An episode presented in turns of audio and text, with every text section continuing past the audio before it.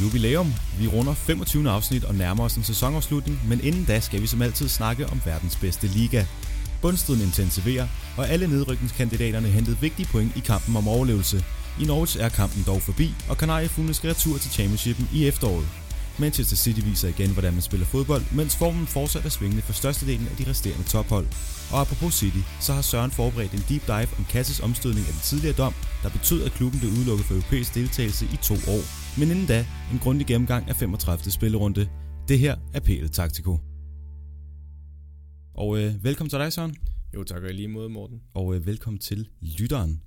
Og inden at øh, man selv regner det ud, jamen så øh, er min stemme måske en lille smule rusten i dag. Og det, gør, øh, det betyder simpelthen, at jeg ikke, jeg, ikke, jeg, ikke, jeg sover ikke så godt for tiden. Og man skal ikke være bekymret. Sådan er det bare. Ja, det, det er ikke på grund af, det er jo ikke på grund af, du, det, det, det, det er jo selvforskyld, kan man sige. Så øh, på den måde er det positivt. Synes jeg, du er ude efter mig. Men det er okay. Det er fair nok. Og ellers så går du og har det strålende.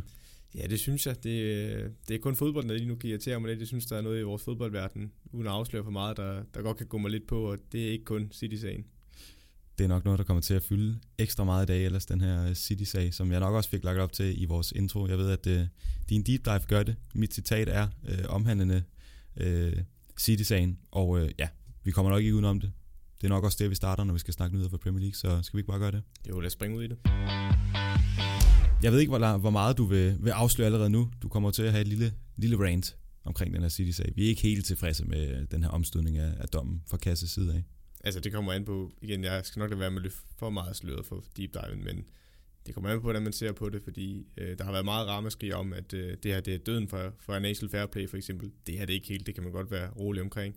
Øh, men der er nogle andre facetter i det her, som jeg er stærkt utilfreds med, og det er ikke udelukkende de skyld det hele. Jamen, øh, lad os gemme det så. Og så lad os, øh, ja, sidste uge, der, der, der, der fortalte vi om de her Europa League kvartfinaler, der var blevet øh, trukket lod til. Og i den her uge, der er det selvfølgelig Champions League kvartfinaler, vi kan, vi kan have med. Og øh, ja, sidst der fik jeg tak Manchester City. Jeg glemte selvfølgelig Chelsea. De er stadig med. Det er stadig en mulighed for dem at, øh, at komme til at spille kvartfinalerne, så frem de kan komme videre i den her prestigefyldte turnering. Og øh, ja, Manchester City, hvis de slår Real Madrid, jamen, så skal de møde enten Juventus eller Lyon. Og hvis Chelsea de kan slå Bayern, så skal de møde Napoli eller Barca. Og øh, ja, det er jo trods alt Champions League, men det er ikke en nem lodtrækning for, for nogen af de her hold. Ej, nu må vi også sige, at øh, i forhold til den første kamp, Chelsea havde mod Bayern, så virker det ikke umiddelbart som om, at de skal med videre. Men øh, nej, det er da ikke en specielt god lodtrækning. Nej, det er. så det var nok også derfor, jeg glemte det. Jeg tænkte, de er døde og begravet. Men øh, i hvert fald så ja, det er jo Champions League. Holdene, de er jo bare øh, ja, klasser over dem, der spiller i Europa League trods alt. Det er jo derfor. Så øh, ja, Juventus, der kan man måske håbe på, at Lyon de kan banke dem ud, men okay, hvis de kan banke dem ud, så kan de måske også slå Manchester City ud. Og Napoli eller Barca, det kan blive en, øh, en hård modstander, uanset hvem der kommer til at gå videre for den. Ja, men jeg tror stadig City, på den måde som City spiller lige nu, der er de uhyre skræmmende, og når Premier League så overstået til den tid, at de kun skal fokusere på Champions League, så tror jeg, at City er en stærk kandidat til det her Champions League-titel, og det skulle ikke undre mig, hvis de tog den langt om længe i år. Og Carl Walker han har været ude og udtale, at hvis, hvis nu de tager Champions League, og de også tager FA Cup'en og får det her triple, dog uden uh, mesterskabet, så vil han mene, at det er lige så stort, som hvis de har vundet mesterskabet. Er det sådan lidt en, uh, en undskyldning for, at det egentlig er okay, at de ikke har taget den i år? Altså, på den ene side er det en undskyldning. Det er en søforklaring uden lige, fordi det kan godt være, man vil gerne vinde cup-turneringerne, også uh, League Cup'en og FA Cup'en selvfølgelig. De vægter ikke lige så tungt som det engelske mesterskab. Men jeg vil sige, det er lige så stort som City at vinde Champions League, som det er for Liverpool at vinde Premier League, fordi City har godt nok længe kæmpet for den her Champions League-titel. Og specielt under Guardiola, der har det været sat alle sejl, på, eller sat alle sejl ind på, at det skulle ske. Øhm, så altså for City, hvis du har spurgt dem inden sæsonen, om de vil vinde Champions League eller Premier League, så vil der ikke være nogen spørgsmål med, at de helst vil vinde Champions League. Øhm, så på den måde er det kæmpestort for Manchester City, hvis de kan. Men kan man kalde det en, en triple? Altså på samme måde nu igen, jeg snakker altid fra min egen vinkel som Liverpool-fan, der er nogle Liverpool-fans, der mener det over, hvor man vandt både FA Cup'en, League Cup'en og Euro, eller øh, den gamle UEFA Cup, at det var en, tri- eller en triple. Det er det på sin vis også, men det er lidt, en, det er lidt sådan en, en plastic triple. Den, den, den tæller ikke rigtigt på samme måde, vil jeg jo mene. Jeg tror, jeg er lidt på, øh, på samme båd der. Men øh, transfernyhederne for den nu, det bliver simpelthen, at transfervinduet i Premier League og øh, resten af EFL, altså Championship og nedefter, den kommer til at forløbe fra den 27. juli til den 5. oktober, hvor det altså er muligt at lave interne handler, det de kalder et domestic window, frem til den 16. oktober. Og øh, rygterne de er simpelthen for tosset til, at, øh, at der er noget, vi gider have med i den her runde i hvert fald. Ej, der var vi kan lige tage et med, bare for at nævne, hvor tosset det egentlig var, hvor vi sad og snakkede om inden, der var jo Rashford til PSG, at nu stopper lejen simpelthen. Ja. Derfor har vi simpelthen sagt, nu er de engelske medier med deres, øh, især tabloidpressen med deres transferrygter lige kommet i skamkrogen, så øh, vi håber, de kan levere noget bedre til næste uge. Og jeg havde det ene afsnit, hvor jeg fik listet en masse rygter frem, og øh, ja, det kan man jo gøre hver gang. Det, de finder på masse, masse forskelligt. Øh, Kudus, han skulle også, øh, ja, Mohamed Kudus fra Nordsjælland skulle angiveligt have afvist Liverpool og Everton og flere andre store klubber for at få en aftale med Ajax, som efter sine skulle være på bedene. Og øh, ja, så blev det simpelthen for tosset. Det må vi bare sige. Så øh, ingen transfer rygter, ingen transfer nyheder som sådan i denne uge, så lad os bare øh, gå rundt om runden, medmindre du har noget her til sidst. Nej, det skulle lige være nogle af de tragiske sager, vi har haft med, øh, hvad var det, han hed? Ikke Bobby Charlton, men Jack, Jack, Jack Charlton. Charlton. der gik bort her. Øh, og så var der også øh, Chateaubriand, der mistede sin bror. Øh, og det er meget uvist, om han spiller. Det er selvfølgelig klart, at han, hvis han ikke spiller den her runde, det vil alle kunne forstå. Øh, men ja, øh, to personer, der er gået tabt, øh, det synes jeg bare, vi skal nævne. Det er super trist og sørgeligt. Helt klart. Og uh, Tottenham, der jo skal spille i aften. Uh, vi sidder her onsdag, klokken er 17.22, uh, as we speak. Og øh, i går, der spillede Chelsea mod øh, Norwich, men det kommer vi ikke til at snakke om i dag. I dag der skal det handle om runde 35. Og øh, ja, lad os gøre det så. Rundt om rundt. Hvor vi starter i Watford, der hjemme har mødt Newcastle og vundet 2-1 på øh, to straffespark, der blev sparket på nogenlunde samme måde. Troy Deeney banket ind lige i midten. Øh, keeperen smider sig til højre. Men allerførst, det her mål af Dwight Gale, som er et øh, flot eksekveret hjørnspark af Newcastle. De kan jo stadig. Ja, det kan de da. Altså, jeg tror aldrig, der har været nogen tvivl om, at Newcastle de kan være farlige på dødbold. Øhm, men altså, jeg er mere, at Watford de går ud og får sejren herfra, fordi øh, jeg skal ærligt sige, jeg tror ikke, Watford er det hold, der er bedst, øh, har det bedste øh, værktøj, eller de bedste værktøjer til at skære et øh, Newcastle op, når de står lavt i banen. Så, så på den måde er det imponerende, at Watford kommer igennem. Ja, det er da flot hjørnespark. Sparket af, øh, ja, Richie var det, der sparker den fra højre side, og den kommer ind mod forreste stolpe. Øh, så kom Fernandes først på indlæg og hældte videre, øh, og frem ind i det centrale felt, der kommer, eller ind i det lille felt centralt der, der kommer Dwight Gale løbende og prikker bolden ind til 1-0. Øh, og det er så et, et, ja, det er et eksempel på, at Fernandes og Gale de løber fri af Watfords zonemarkering. Øh, og ja, det er da en flot detalje, men øh, herfra, der, der stod der Watford på det meste. Og så er det jo sådan lidt en, en, en taktisk kamp. Det er jo to hold, som vi igennem sæsonen har ment har stået defensivt, og så gerne vil øh, ramme modstanderne på kontra. Det kan jo blive lidt svært, når, når begge hold gerne vil det samme. Og øh, ja, Watford de kommer altså til at trække det længste strå her med to straffespark, som både i eksekvering, men også i måden, de bliver givet på, stort set øh, ligner hinanden. Ja, det gør de da, og det, det, er, det er super klodset. Altså, øh, begge situationer synes jeg jo egentlig, er, burde ikke kunne lade sig gøre øh, som et Watford-forsvar. Øhm, det første, det er jo, hvor Sar bliver afleveret dybt på indersiden af Matt Ritchie. Øh, det er den Rose, der går højt op i ryggen på Sar og satser på, at han kan tage situationen der. Øh, derefter så modtager Feminier øh, bolden i fart øh, der i Newcastles, for, eller Newcastles højre side, øh, hvor han når frem til bolden lige før Fernandes, og så laver Feminier en tunnel på Fernandes og løber ind i feltet. Hans træk det bliver lige en anelse langt, øh, men når han når lige at prikke bolden før Ritchie kommer løbende frem til den, og han ryger sig til jorden og bliver dømt straffe. Og, altså, det er jo korrekt. Øh, Richie kommer på tværs og rammer hans øh, Feminias ben. Øh, ja, korrekt dømt. Og så har vi Troy Dean, der bare sparker knæstørt i midten. Og man siger jo altid sådan statistisk set, at man burde sparke i midten af målet, fordi målmænd som regel kaster til siden. Men begge gange på første straffespark på det andet, der har han hånden på, mener at Dubravka. Og jeg vil lige vil sige, at det kræver altså en vis mandsmod at sparke gennem midten første gang. Målmanden får hånden på, og så næste gang sparker han, kunne hjælpe med en gang til lige ned gennem midten. Øh, det er easy i maven godt lavet Troy Dini, fordi han har også en anden chance i den kamp, at bør score på, men øh, han får sparket de her to ind. Og det er en mand, vi ved, har, har is i maven, og ikke tør, eller ikke, ikke er bange for at åbne munden. Det var sådan, han tør selvfølgelig åbne den. Og øh, ja, hvis nogen skulle gøre det, så skulle det selvfølgelig være ham, der skulle sparke på præcis samme måde, fordi han stoler så meget på sig selv. Og som du siger, du bare hånden på to gange, men den er sparket så knaldhårdt, og selvom du lige får vippet lidt til den, jamen så, så brækker du nok fingrene, før du får, får vippet en over mål. Så øh, 2-1 ender den med at blive, og det er utrolig vigtigt for Watford, de her point, de henter, fordi at, ja, som vi kommer til senere, og som vi også fik nævnt i, øh, i introen, jamen så alle bundholdene, stort set ud over Norwich, der, øh, der ender med at rykke ned i den her runde, jamen de leverer jo, og de øh, får sejre, alle, øh, alle de fire, som øh, ligger og kæmper om det dernede, som vi har været så, så meget efter i løbet af sæsonen, og som vi har, har forventet skulle være dem, der skulle, skulle kæmpe om det. Og øh, jamen, de holder altså den her afstand på tre point ned til, til Bournemouth med den her sejr over Newcastle, og det var måske ikke en sejr, man kunne have forventet, fordi Newcastle har trods alt på det seneste leveret på et, øh, et vist niveau, som vi har været lidt imponeret over, og de har spillet, som, øh, som de ikke sådan har gjort i løbet af, af hele sæsonen, og man kunne måske forvente, at hvis, hvis Newcastle har tænkt, at vi skal ud og styre kampen her, vi skal ud og spille med, med Watford, jamen så kunne de blive øh, overløbet og, og omvendt. Men øh, en 2 sejr, den er vel stadig sådan, øh, sådan rimelig, hvad skal vi sige, hvad havde vi forventet her? Ja, men jeg ved ikke. Altså, Newcastle ender med at have mest Øh, possession af kampen, så vidt jeg husker, mener det er noget i retning af 52 og 48, så det har været meget tæt. Men vi ved bare fra tidlig sæson, det er ikke mange kampe Newcastle har vundet, hvor de har haft mere possession end modstanderholdet. Fordi det er ikke det, de giver til. De er et hold, der skal stå og lave i banen, og så bruge nogle af deres raketter i Almedon eller San Maximi, eller Maximin, der skal afsted i kontraangrebene. Øhm, og så vil jeg bare sige, at den her kamp, den er ekstremt tæt, og så er det sådan nogle klodsefejl som straffesparket, som Richie begår, og så er det også amatøragtigt, man giver. Det er ikke, altså, Sar går lidt til jorden, det er et indkast, der bliver taget ud i højre side, hvor ryger ind på Sar, og så drejer af på Mankio, og så løber ind i feltet, så Mankio hænger efter ham og trækker lidt i trøjen, så falder Sar meget lidt til jorden. Men Mankio giver ham også muligheden for det, da han begynder at trække i trøjen. Øh, jeg synes, det er et straffespark, så scorer de jo selvfølgelig der. Det er jo to straffespark, de scorer på Watford, og altså, det kan man bare ikke begå øh, dernede. Altså, så der tror jeg også bare, at Watford bider hånden af dem og siger tak for tre point her. Øh, fordi Watford lukker ikke mange mål ind, og hvis du giver dem to, jamen, så mere end ofte, generelt alle de fleste hold i Premier League, hvis du giver et modstanderhold to mål, så tager de som regel hånden, og så er tre point der. Og så viste Watford, at de var et bedre kontrahold end Newcastle.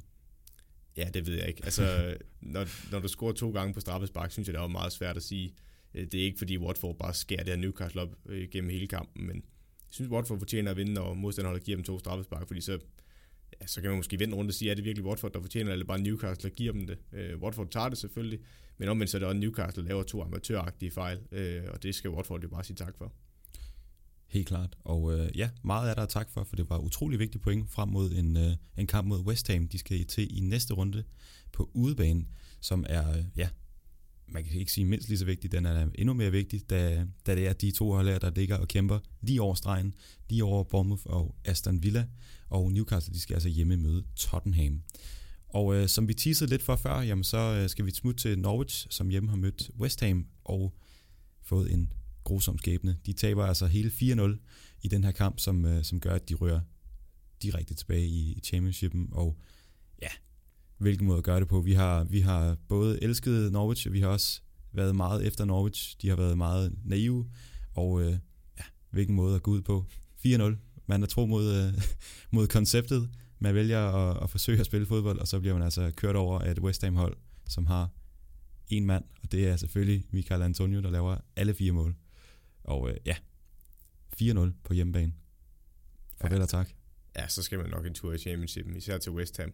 Det er jo det Michael Antonio show, fuldstændig det her. Han øh, kører med klatten, og altså, to gange er selvfølgelig efter nogle dødebold, hvor han bare står det rigtige sted, men altså, hvis du kigger på kampen, så de største chancer, dem der er med på et highlight reel, der er det, tror jeg, måske 80-90% af dem, de har Michael Antonio involveret i en eller anden grad. Øh, han, han, han var god til at falde ud i venstre side, specielt i starten af kampen øh, hvor han får lov til at drive bolden derud, og så har han bare en pace og en styrke, der gør, at han kan komme forbi folk.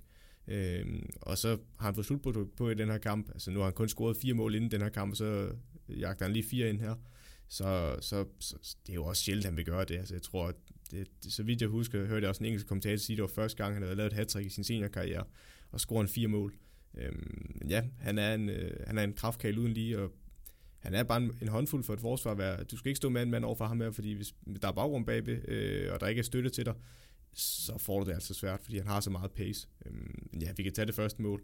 Det er jo et hjørnspark. Øh, jeg synes at West Ham, de har været meget far, eller de har haft problemer med at dække op på hjørnspark. Det har de fået at vide hele sæsonen, alle kommentatorer, jeg tror, jeg har hørt. Men der er ikke blevet lagt særlig meget mærke til West Ham i sidste par kamp. Jeg ved ikke lige præcis, hvor mange de har scoret, men jeg har i hvert fald skyde på det 4-5 stykker, de har scoret fra hjørnspark-situationer af, øh, eller fra frispark. Øh, så det er i hvert fald noget, de har forbedret under David Moyes. Øh, men det her det er Jørgens der går mod forreste område, øh, hvor de op forlænger længere ind i feltet, så står Michael Antonio øh, helt fri ind central og bare kan prikke den ind. Øh, ja, og det andet det er jo et frispark også, hvor den bliver sparket til indlæg af Mark Noble, øh, hvor Antonio vinder hovedstødsduellen øh, lige foran øh, Tim Klose.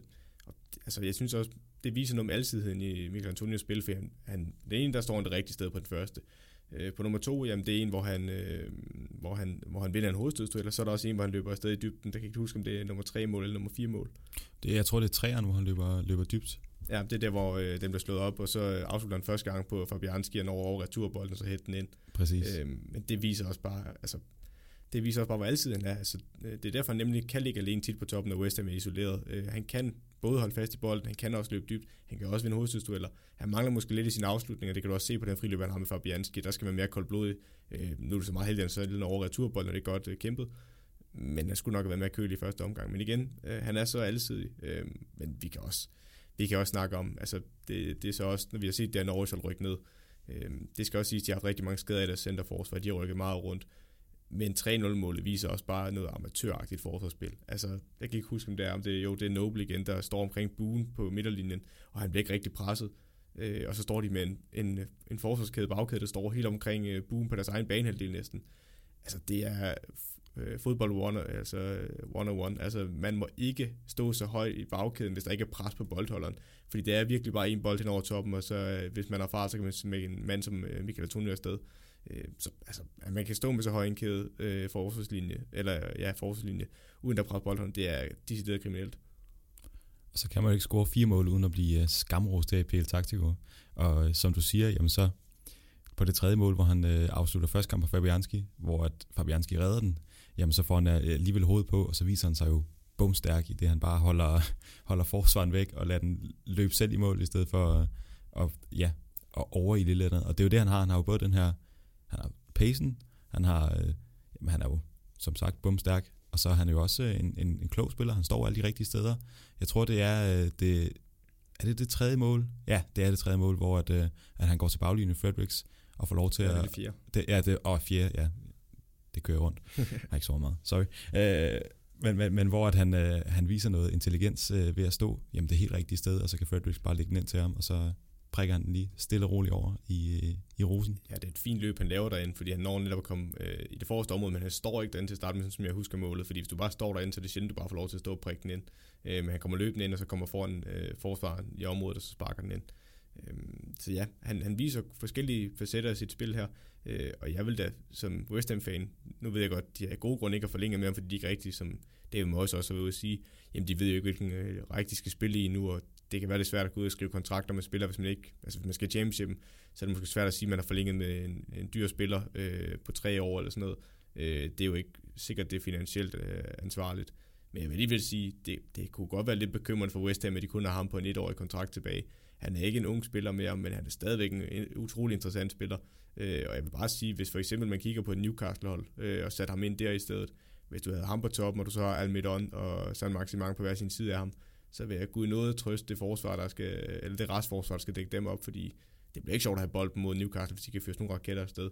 Igen, det er ikke fordi Newcastle, eller Newcastle vil at købe ham. Jeg synes bare, det kunne være interessant med de tre op foran, for det ville være deciderende skræmmende. Det vil være decideret voldsomt, må vi nok øh, erkende.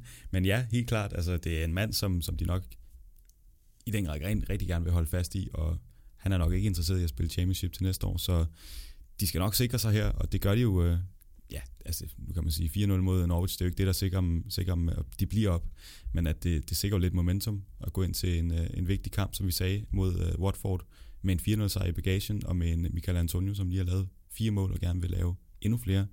Øh, så, så helt sikkert ser det utroligt positivt ud for, for West Ham, og det ser positivt ud for Michael Antonio, om ikke andet. Men øh, ja, virkelig spændende spillere, og som når vi har snakket Aston Villa, jamen, så har vi snakket meget Jack Grealish, og når vi har snakket West Ham, så har vi snakket utrolig meget Michael Antonio, og jamen, den her kamp, den viser jo bare hvorfor. Ja, så alligevel så vil jeg også sige, at der er nogle andre West Ham-spillere, der tredje karakterer, øh, også øh, nyindkøb. Jeg synes især Susek, midtbanespilleren, han er rigtig god til at komme med i boksen. Han har været utrolig farlig på hjørnespark. De har en Jared Bowen, der både arbejder stenhårdt og også øh, en dygtig duelspiller. Øh, og er sindssygt farlig i deres øh, omstilling og kontraangreb. Og så har de en Pablo Fernandes, som jeg har været vild med hele sæsonen. Jeg synes bare ikke rigtigt, han har fået mulighederne. Øh, og så har de en Declan Rice, der også begynder at træde i karakter ind på midten, øh, som kaptajnen på holdet. Og vi har tidligere snakket om, de sådan generelt, så har de jo en trup, der måske øh, ja, burde gøre, at de kunne ligge højere op i tabellen. Øh, og vi har også været lidt efter, at de kan virke som et hold. Øh, men jeg synes bare, at kvaliteten i truppen gør også, at de ikke burde rykke ned. Øh, det er en sæson i hvert fald, så, så, så, som vi også tidligere har snakket om, så burde de ikke have været en nedrykningskandidat. Men, men det er de, og jeg tror, nu kan jeg ikke huske, at de steder kampprogram, jeg har været inde og kigge tidligere, og jeg mener, West Ham har ikke det sværeste kampprogram tilbage. Øh, der er andre, der har meget svære kampprogram, specielt Bournemouth kunne jeg godt være bekymret for. Det var vigtigt i hvert fald, de to sejre den her runde. Men for West Ham, så, så virker det som et hold, der overlever. Øh, I hvert fald ud fra deres kampprogram, så har de alle muligheder for det. Helt klart, og så er det, som du siger, jamen det er et spændende hold, de har nogle rigtig spændende spillere, og Thomas Suchek, som du siger, jamen han er jo fra, øh, fra Slavia Prag på lån her i den her sæson, men han har også sagt, at hvis, hvis de kan blive op i Premier League, jamen, så er man også interesseret i at, at gøre det til et permanent skifte. Så det er utrolig vigtigt for dem at, at, at kunne holde sig op her i Premier League, for at kunne holde på de her spillere, og for at kunne holde på det her, ja, lidt unge hold er det jo egentlig også. Declan Rice, han er jo en, en ung spiller, som, som er en leder i en, i en tidlig alder, og som er nok er den, der skal tage over for, for Mark Noble, når han stopper, og som også er ham, som har bindet, når, når han ikke er på banen. Så helt sikkert et hold, som, ja, nu skal man passe på, hvad man siger, men som et eller andet sted ønsker at se blive oppe, frem for, øh, for nogle andre. Ja, og så vil jeg også sige, hvis du ser deres bænk er jo også skræmmende. Altså, de har en Jamolenko på bænken, øh, de har en Jack Wilshere. Jack Wilshere har været meget skadet, men vi ved jo alle sammen godt, den spiller, han har været. Det er ikke sikkert, han bliver det igen, men altså, hvis du bare hvis du bare er 80% i den Jack Wilshere, vi har set tidligere, så vil han jo også klæde et øh, West Ham hold. Så har de også en øh, Lanzini, som vi også har set på sit topniveau, inden han fik sine skader. Sebastian har lært, har vi også set, hvad han kan gøre i Bundesligaen. Og så har du Balbuena, også en stærk centerforsvar, så der er også rigeligt på bænken, så de har også bredden i truppen. Øhm, er det så de type spillere, at den spillestil, man gerne vil have? Man kan jo sige, at West Ham hold, de står lidt med den samme problem, som de tidligere gjorde med David Moyes nu. Sidste gang han reddede dem, så sagde de jo, nej, vi skal ikke have dig, vi skal have Pellegrini, vi skal ud, kæmpe armbevægelser, vi skal ud og være et hold, der skal kæmpe i top 10, og så går det galt igen, og så må man gå tilbage til David Moyes, og nu står man jo lidt i, skal vi have David Moyes? Han reddede os jo. Øh, han fortjener vel egentlig chancen for at tage os igennem en sæson. Men omvendt er det ham, der kommer til at indføre en offensiv spillestil, som man øh, med garanti gerne vil have i West Ham med det spillermateriale, man har. Det er jeg ikke så sikker på. Til gengæld noget, der er sikkert, det er, at øh, Norwich de har snart spillet deres sidste kamp for den her gang i Premier League. De rykker ned med den her 4-0 nederlag, og i næste runde, eller den har de så spillet, men uh, i forhold til kampprogrammet, jamen, så skal de møde Chelsea, og det gjorde de så selvfølgelig i går, hvor de igen øh, indkasseret et nederlag. Og som sagt, jamen, så skal West Ham øh, en tur til Watford, og de er jo så heller ikke øh, sikret nogen overlevelse endnu, men vi må se, hvad der kan ske der. Vi skal snakke Liverpool-Burnley, en kamp, der slutter 1-1, og en kamp, hvor jeg øh, simpelthen faldt i søvn øh, midtvejs i første halvleg. Og øh, derfor må jeg selvfølgelig mange beklage. Jeg når at se målet øh, fra Robertson, som øh, ja, sætter nye standarder for, hvordan man hætter en bold ind. Der er jo lige lidt skru i, sådan en lille finesse hovedstød der. Har vi ikke set før? Nej, tror jeg heller ikke, at Andy Robertson har set før nødvendigvis, men det er et flot hovedstødsmål. Øh, ja, han hætter den over i hjørnet. Hvordan han lige har havnet derinde i feltet, det er også et godt spørgsmål. Øh, jeg tror, det er efter en dødboldsituation, hvor han havner havnet derover. Øhm, men ja, det er da flot hættet ind, men der er så mange andre facetter i den her kamp, som, ja, igen, hvis man skal se på den sådan overordnet, så tror jeg, de fleste Liverpool-fans og, øh, og dem, der er omkring Liverpool, vil sige, det er en million, fordi de sidder totalt på den her kamp og øh, for understat øh, XG'en derfra deres hjemmeside. Det er 2,18 til Liverpool og 0,45 til Burnley. Øh, og jeg synes endda, at den er lav for 2,18, fordi jeg synes godt nok, de brænder mange chancer i den her kamp, og Nick Pope står i en fremragende fodboldkamp. Han har i hvert fald 4-5 store redninger, øh, hvor altså, han har en, hvor man er ved at banke op under nettet i slutningen af første halvleg, hvor han når helt op i hjørnet til den. Han har også en på Salah, der prøver at sparke en kort hjørne på min i feltet. Øh, han har flere rigtig store redninger, og ja, jeg synes, han stod, øh, han stod en imponerende kamp. Ja, som du siger, jamen, så kan man ikke være sådan rigtig bekymret. For det første, så er man jo sikret mesterskabet, og for det andet, jamen, så, som du siger, de sidder på det. De har over to tredjedel af, af spillet, og de har jamen, altså, den ene chance på den anden. Salah, han har utrolig mange øh, ja, muligheder. Det må måske kan være sådan lidt bekymret for. Trods alt, Nick Pope står en god kamp, men han ser sådan lidt uskarp ud, måske lidt, lidt træt i det. Jeg ved, at han vil gerne have, have den gyldne støvle, men så skal der altså til at være, være noget mere kvalif- hvad hedder det, kvalifikation på de afslutninger. Det hedder mere kvalitet. Kvalitet, ja. ja. men det er også, den ene afslutning, han har i en halvleg, er jo fuldstændig grotesk, hvor det er en typisk Burnley, der står alle mand i feltet, og så får de afsluttet Liverpool. Jeg tror, det er Curtis Jones. Nej, det er Nico Williams, der afslutter fra feltkanten af. Den bliver blokeret, så ryger den hen til Wijnaldum i feltet, der afslutter. Den bliver også blokeret, fordi der står så mange Burnley-spillere. Og lige pludselig der står Salah Palle, Palle alene i verden over i højre side af feltet. Og Nick Pope har kastet sig efter Wijnaldums afslutning, så han har kastet til højre målet, hvilket så gør hele den anden side af målet er åben. Og Salah står, jeg tror, øh, ja, lidt ude i højre side af feltet, så tror jeg, længde så passer det fint med strafsparkplætten. Og den kommer lidt hårdt jam nu vel. Men han kan jo godt tage den til sig, og så sparke den ned bagefter, det kan ikke Pope op til. I stedet for, der sparker han, og jeg tror, den var tættere på at ryge ud af Anfield, end var på at gå i mål. Det var, ah, det var simpelthen for ringe, og det, det der er sjovt med en spiller som Mohamed Salah, det er jo, at man, der er rigtig mange, der siger, nu brænder han så meget og sådan noget, og det, det kan jeg også selv tage mig selv i, når jeg sidder som fan og ser kampen og sige, at han har godt nok en stor spilprocent. Men det man bare skal huske, det vil jeg i hvert fald gøre som træner, det er, at han kommer frem til chancerne. Altså, så længe han bliver ved med at komme frem til chancerne, så skal han også nok score. Der var lige den ene sæson, hvor han næsten alt han rørte, det blev til guld, hvor han sparkede ind. Det tror jeg ikke, vi kommer til at se i samme grad igen, men derfor scorer han jo stadigvæk over 20 mål per sæson, og som kantspiller, så er det svært at være utilfreds med det. Hvis du ser på den her kamp, så brænder Liverpool for mange chancer, og så den bønne scorer en gang, og selvfølgelig er det for et frispark fra en banehalvdel, hvor de sparker den langt op, så bliver der vundet en hovedstødstød. Jeg kan ikke huske, hvem der, der vinder den. Jeg tror, det er Tarkovski, der vinder den, og så ryger den hen til Rodriguez, der sparker den rigtig flot ind. Det er ikke en let afslutning, det der inde i feltet godt nok, men øh, den måde, han skal dreje den modsatte af sin kropbevægelse, for han kommer ind over den side, hvor han gerne vil sparke og løbe på tværs af bolden, og så lige få drejet den over. Øh, det er også en, øh, en, øh, en rigtig, rigtig flot afslutning.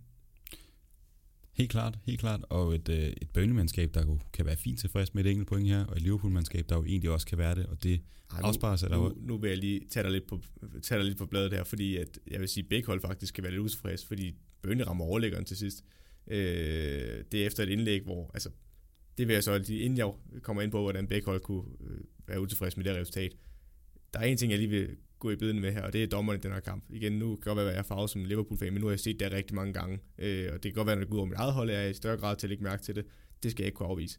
Men den måde, som Burnley-spillerne de stiller op på, på et hjørnspark omkring målmanden på, især til Liverpools kamp, jeg har set, det er utroligt, at dommerne ikke dømmer noget, fordi jeg kan huske, om det var sidste sæson eller året før, hvor Burnley har et hjørnspark, der sejler, jeg tror faktisk det er sidste sæson, de har et hjørnspark, der sejler direkte mål på Anfield, hvor der er en eller anden, jeg tror det er Phil Barty, der står og holder fast i alle sådan ind i mål, så han ikke kan hoppe øh, ordentligt efter bolden. Og i den her situation, hvor de rammer overlæggeren, der er det faktisk et hjørnespark på Bønnes venstre side, hvor den bliver slået ind, hvor Gudmundsson bare stikker en, en stor venstre arm lige i hovedet på Allison, og der bliver ikke dømt noget.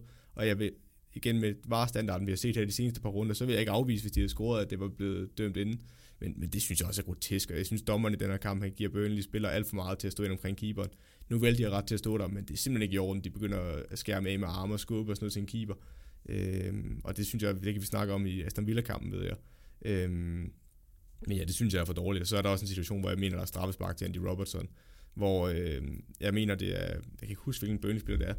Øh, det er Gudmundsson, der øh, står ind i eget felt med, han er fejlvendt, og bolden løber på tværs af ham helt ud i hjørnet af, af straffesparkfeltet, eget straffesparkfelt, øh, eller det, det hjørne længst væk fra målet øh, fra deres højre side. Står med ryggen til vender på den, kommer løben, så kommer Robertson og prikker bolden, og så stikker Gudmundsson bare et ben ud. Og der vil jeg jo mene, at jeg mener jo ikke, at han rammer bolden, og det synes jeg også varebillederne viser. Jeg kan fortælle, at Andy Robertson, han var godt nok ikke tilfreds efter kampen. Øhm, men igen, det kan godt være, at han lige når snit, når dommer kan bedre se det, end vi gør. Jeg synes jo, det er klokkeklart straffespark, men hvis han når snit, når det er det, de har vurderet på var, så er det jo ikke et klokkeklart, som jeg mener, det er. Øh, og så er det jo det, de har gået ud fra. Nu skal jeg nok lige vende tilbage til, hvordan jeg mener begge hold. Selvfølgelig Bønne rammer overlæggeren til sidst på den måde, så kunne de godt have været utilfredse, fordi det havde været en kæmpe skald for dem. Øh, og et lidt statement game at vinde den kamp. Øh, og med Liverpool, med de chancer, de har i den her kamp, så er det også meget god, at de ikke sparker dem ind. Men ja, det, er sådan nogle kampe har alle holdet ind imellem. Liverpool har ikke haft så mange med den her sæson. De har derimod haft rigtig mange kampe, og jeg mener, at de ikke har skabt så mange chancer og alligevel vundet. Øhm, så ja, det går vel lige op på en eller anden måde, at de så har en kamp, og det ikke lige flasker sig. Ja, som du siger, en dejlig uh, bramfri Robertson efter den kamp her, hvor han uh, giver et, et meget ærligt interview omkring den situation, som du nævner her bruger nogle, nogle ja, dejlige engelske gloser. Han er, han er i hvert fald lidt ude efter, og han mener jo, hvad er pointen med dig, og hvad er pointen med VAR, siger han til dommeren, fordi at, ja, han mener det er så klokkeklart. Igen, altså, sådan som jeg ser den, så mener jeg også, det er klokkeklart straffespark, men det kan godt være, at han lige har prikket den. Øhm, jeg synes ikke, de tv-billeder viser, at jeg synes ikke, at han prikker dem på de tv-billeder. Det kan godt være, at de har haft mere tid til at slå dem ned, og så kunne se det. Øh, det skal jeg ikke kunne afvise. Men, men han var i hvert fald rasende efter det der, og det var Trent også, og det var Klopp til dels også efter kampen. Men igen, altså Liverpool kunne bare score på deres chancer. De skal ikke være afhængige af et straffespark til sidst i den her kamp for at slå Burnley. Øh, så på den måde er det også selvforskyldt. Og øh, jamen, så er der jo begyndt at blive plads til nogle unge spillere på det her Liverpool-mandskab. En uh, Nico Williams, som du siger, og en Curtis Jones på midten. To spillere, der er meget interessante, og som får lov at spille uh, jamen, næsten 70 minutter her, inden de bliver udskiftet begge to, hvor der skal nogle mere rutinerede kræfter ind, som er Trent Alexander-Arnold på, ja, hvad er han? 19, par 20, 19, 19, 20 år gammel, og, og Naby Keita. Øh, men to spillere, som øh, på det seneste har fået utrolig meget spilletid, og som viser nogle rigtig lovende takter. Og det er jo det, er jo det der er dejligt ved at vinde mesterskabet sådan lidt i god tid. Jamen, så er der jo mulighed for at give de her, de her kampe. Det er også noget, man skal have. Er det fem starter, før man kan få ja, en øh, medalje? Fem kampe bare? Ja. Det mener jeg da. De skal i hvert fald have fem kampe, hvor de har spillet. Øh, jeg ved ikke, hvor meget. Altså, tid er også øh, ligegyldigt. Jeg ved ikke, om det er startpladser. Det skal jeg ikke kunne sige. Men jeg synes, altså, de har også gjort sig fortjent til, når man ser dem i FA Cup, når man ser dem i League Cup'en. Øh, de to specielt har skilt sig ud, og så er der også en Harvey Elliott, som vi også snakket om, der ikke øh, har fået så meget spilletid igen. Det kan man måske også kunne forstå med de forreste tre, de har. Men Curtis Jones, han har to-tre gange i den her kamp, hvor jeg også mener, at han bør score, men han er en ung spiller, kommer frem til de rigtige situationer, øh, også spændende. Men specielt Nico Williams, synes jeg er enormt imponerende. Han er, han er bedre end Trent ved at mene offensiv i forhold til hans driblinger i hvert fald. Der er så Trent, der kan stå nogle geniale afleveringer og er mere rutineret i forhold til, ellers er faktisk ikke så stor. Men Trent er mere rutineret i duellerne. Man kan godt se, at Nico Williams lige flyver ind i duellerne en gang imellem og laver nogle unødvendige frispark. Specielt i den her kamp mod Burnley er det ikke lige det bedste tidspunkt at lave frispark på ens egen tredjedel, eller bare generelt frispark, fordi de bruger dem til deres dødboldsituation til indlæg. Øhm, men Nico Williams er en utrolig spændende spiller, og ser et kæmpe lys i ham. Det er bare lidt ærgerligt, at hans konkurrent bare er et år ældre end ham. Så var han jo ind på, på midten. Jeg kan huske, hvem det var, der sagde det. En eller anden gammel Liverpool-stjerne, der sagde, at øh, han kunne sagtens se ja, Trent spille midtbane. Det har han også gjort. Nu vil jeg lige starte med det samme. Bare fordi Trent er en af verdens bedste højrebacks, er ikke en med, at han er en af verdens bedste centrale midtbanespillere. Så den transformation, kan jeg, den håber jeg ikke, de laver. Det bliver spændende at se. I hvert fald så øh, sker det nok ikke allerede til i aften, hvor de skal en tur til øh, Emirates og møde Arsenal, og hvor at det, i næste runde, der skal Burnley hjemme møde Wolverhampton. Vi skal snakke Sheffield United mod Chelsea. En kamp, som øh, noget overraskende ender 3-0 til, til Sheffield, og mere overraskende er det selvfølgelig, at McGoldrick han laver sin første Premier League-mål. Han laver endda hele to. Og øh, ja, 3-0 til Sheffield. Øh, ikke et hold, der normalt går ud og laver tre mål, og normalt er det heller ikke at lave tre mål og vinde 3-0, når modstanderne har tre fjerdedel af, af boldbesiddelsen. En, øh, en fuldstændig vanvittig kamp, men samtidig en utrolig fortjent sejr til Sheffield. Ja, altså det er dem, der skaber flere chancer i den her kamp. Også hvis du kigger på XG'en for Understat her. Og igen, XG'en er ikke alt, men det kan være lidt et pejlemærke til tider, hvis man bare, altså hvis man har set kampen, og så samtidig tager XG'en med, så kan det være et fint pejlemærke. Og XG'en siger 2,01 til Sheffield United, 1,18 til Chelsea. Så på den måde, de skaber chancerne, og, øh, og jeg synes ikke, det er fordi Chelsea har stor succes med at komme igennem det her øh, Sheffield United-forsvar, der bare står stærkt. Og de har fundet den der identitet igen, hvor de arbejder stenhårdt sammen. De tror på konceptet. Ikke at de ikke har mistet, ikke, eller, ikke, at de har, eller ikke at de har mistet troen på konceptet tidligere, men det var bare, de skulle lige gang efter den her nedlukning. Øh, for det kræver utrolig meget løbearbejde, og det kræver, at det er ikke så meget en individuel spiller for Sheffield United, der skal gøre forskellen. Det er de her løbemønstre. Øh, dem skulle de lige finde igen, eller være lige så skarpe på at udføre dem. Øh, og det fungerer her. Øh, og så skal vi også lige understrege, altså, nu kan man være, at vi siger, at Gold kan score to, og det gør han da også. Men det første er ved Gud heller ikke det sværeste mål at score, hvor han bare skal stå ind i en lille felt og sparke den ind. Men utrolig vigtigt for ham, fordi der har været mange medier, der har været efter ham, og sagt, at han ikke har scoret, og hvordan han kan blive ved med at starte. Men igen, som jeg altid siger med McGoldrick, og som jeg også kan sige med Roberto Firmino, det er ikke fordi, de altid skal måles på deres mål, men mere på, hvad de yder for holdet og gør for andre spillere. Ja, så siger du, det er måske ikke det, det, det sværeste mål det første, men han står trods alt det rigtige sted, og nogen var lidt ude, for, ud, nogen var lidt ude efter, ud, efter ej, jeg kan, sorry. nogen var lidt ude efter Kiva på, øh, på redningen, øh, og mener, at han måske burde gøre noget mere med den, men det bliver jo rettet af to gange på vej ind, og så får han lige smidt handsken på, øh, på heroisk vis, og så lægger den lige for fødderne ja. med Goldrick, der kan få Jeg vil sige, det er tæt på decideret vrøvl at påstå, at han skal gøre noget anderledes der, fordi Kepa er på vej til den anden side, og bare det, han når redden, fordi hele hans momentum er på vej den anden vej, og hvis man selv har prøvet at stå på mål, så kan jeg fortælle, det er sindssygt svært, hvis du først er på vej den ene vej, og skulle tilbage den anden vej. Øh, så jeg synes faktisk, det er en flot redning af Kepa. Jeg synes ikke rigtigt, man kan forlange, at han skal slå den andre steder hen. Bare det, han får fat i den. Så er det måske mere, at Chelsea-forsvaret skal være klar på returbolden. Og der er det igen også super let at sidde og sige, at de skal være mere klar. Fordi i alle tilfælde, der er det lettere at være den, der kommer løbende ind mod et forsvar, skal tage en returbold, i stedet for forspilleren, der skal stå på flade fødder, og så reagere på et eller andet. Så, altså, så som regel ved en returbold, så er det lettere som en offensiv spiller at få fat i den, end det er som en defensiv spiller, vil jeg jo mene. Og så viser han trods alt målnæse. Og øh, jamen, andet mål, det er jo øh, nærmest som taget ud af et skabelonspil. Jeg tror, vi alle sammen har prøvet at, at sparke den op på en mand, få den lagt af, og så i dybden, og, ja. og så ind over til, til et hovedstød, hvor McBurney han står. Måske ikke, har man, man har jo ikke prøvet det, hvor McBurney han står derinde, men i hvert fald, så, øh, så det er jo sådan en, ja, det er jo ikke en standard situation, men det, det er sådan en skabelonspil, som, øh, som alle har prøvet en gang imellem. Simpelt, men det virker. Ja. Og det er vel klassisk Sheffield at, at lave sådan et slags mål. Lige præcis. Altså, de ved, hvor de hinanden skal være. Øhm, og det er en flot 1-2. Altså, det er jo, hvor den starter ved sådan Jack Connell, som spiller den hele vejen frem til Stevens på sidelinjen. Han spiller den frem på Ben Osborne, der så laver en 1-2, øh, ham og Stevens. Og så kommer Stevens afsted og slår et rigtig fint indlæg. Øhm, ja, det er jo fodboldens ABC, og det er jo som træner, det er jo det, man står og øver og bare gerne vil have til at ske. Så super flot. Det, der så er mindre flot, ej, vi skal lige have McBurney, det er også godt hovedstødsmål, det skal han også have. Øh, den ind flat. Det er så lige altså, vi kan sidde og snakke om det her forspil. De var meget efter AC i den her situation, de engelske kommentatorer i hvert fald, øh, fordi han bliver fanget under bolden. Han vil prøve at lukke det forreste område, han kunne da måske godt stå to-tre skridt tilbage, men jeg vil så lige sige en Kurt Zuma, der, eller der står derinde, han følger godt nok heller ikke med.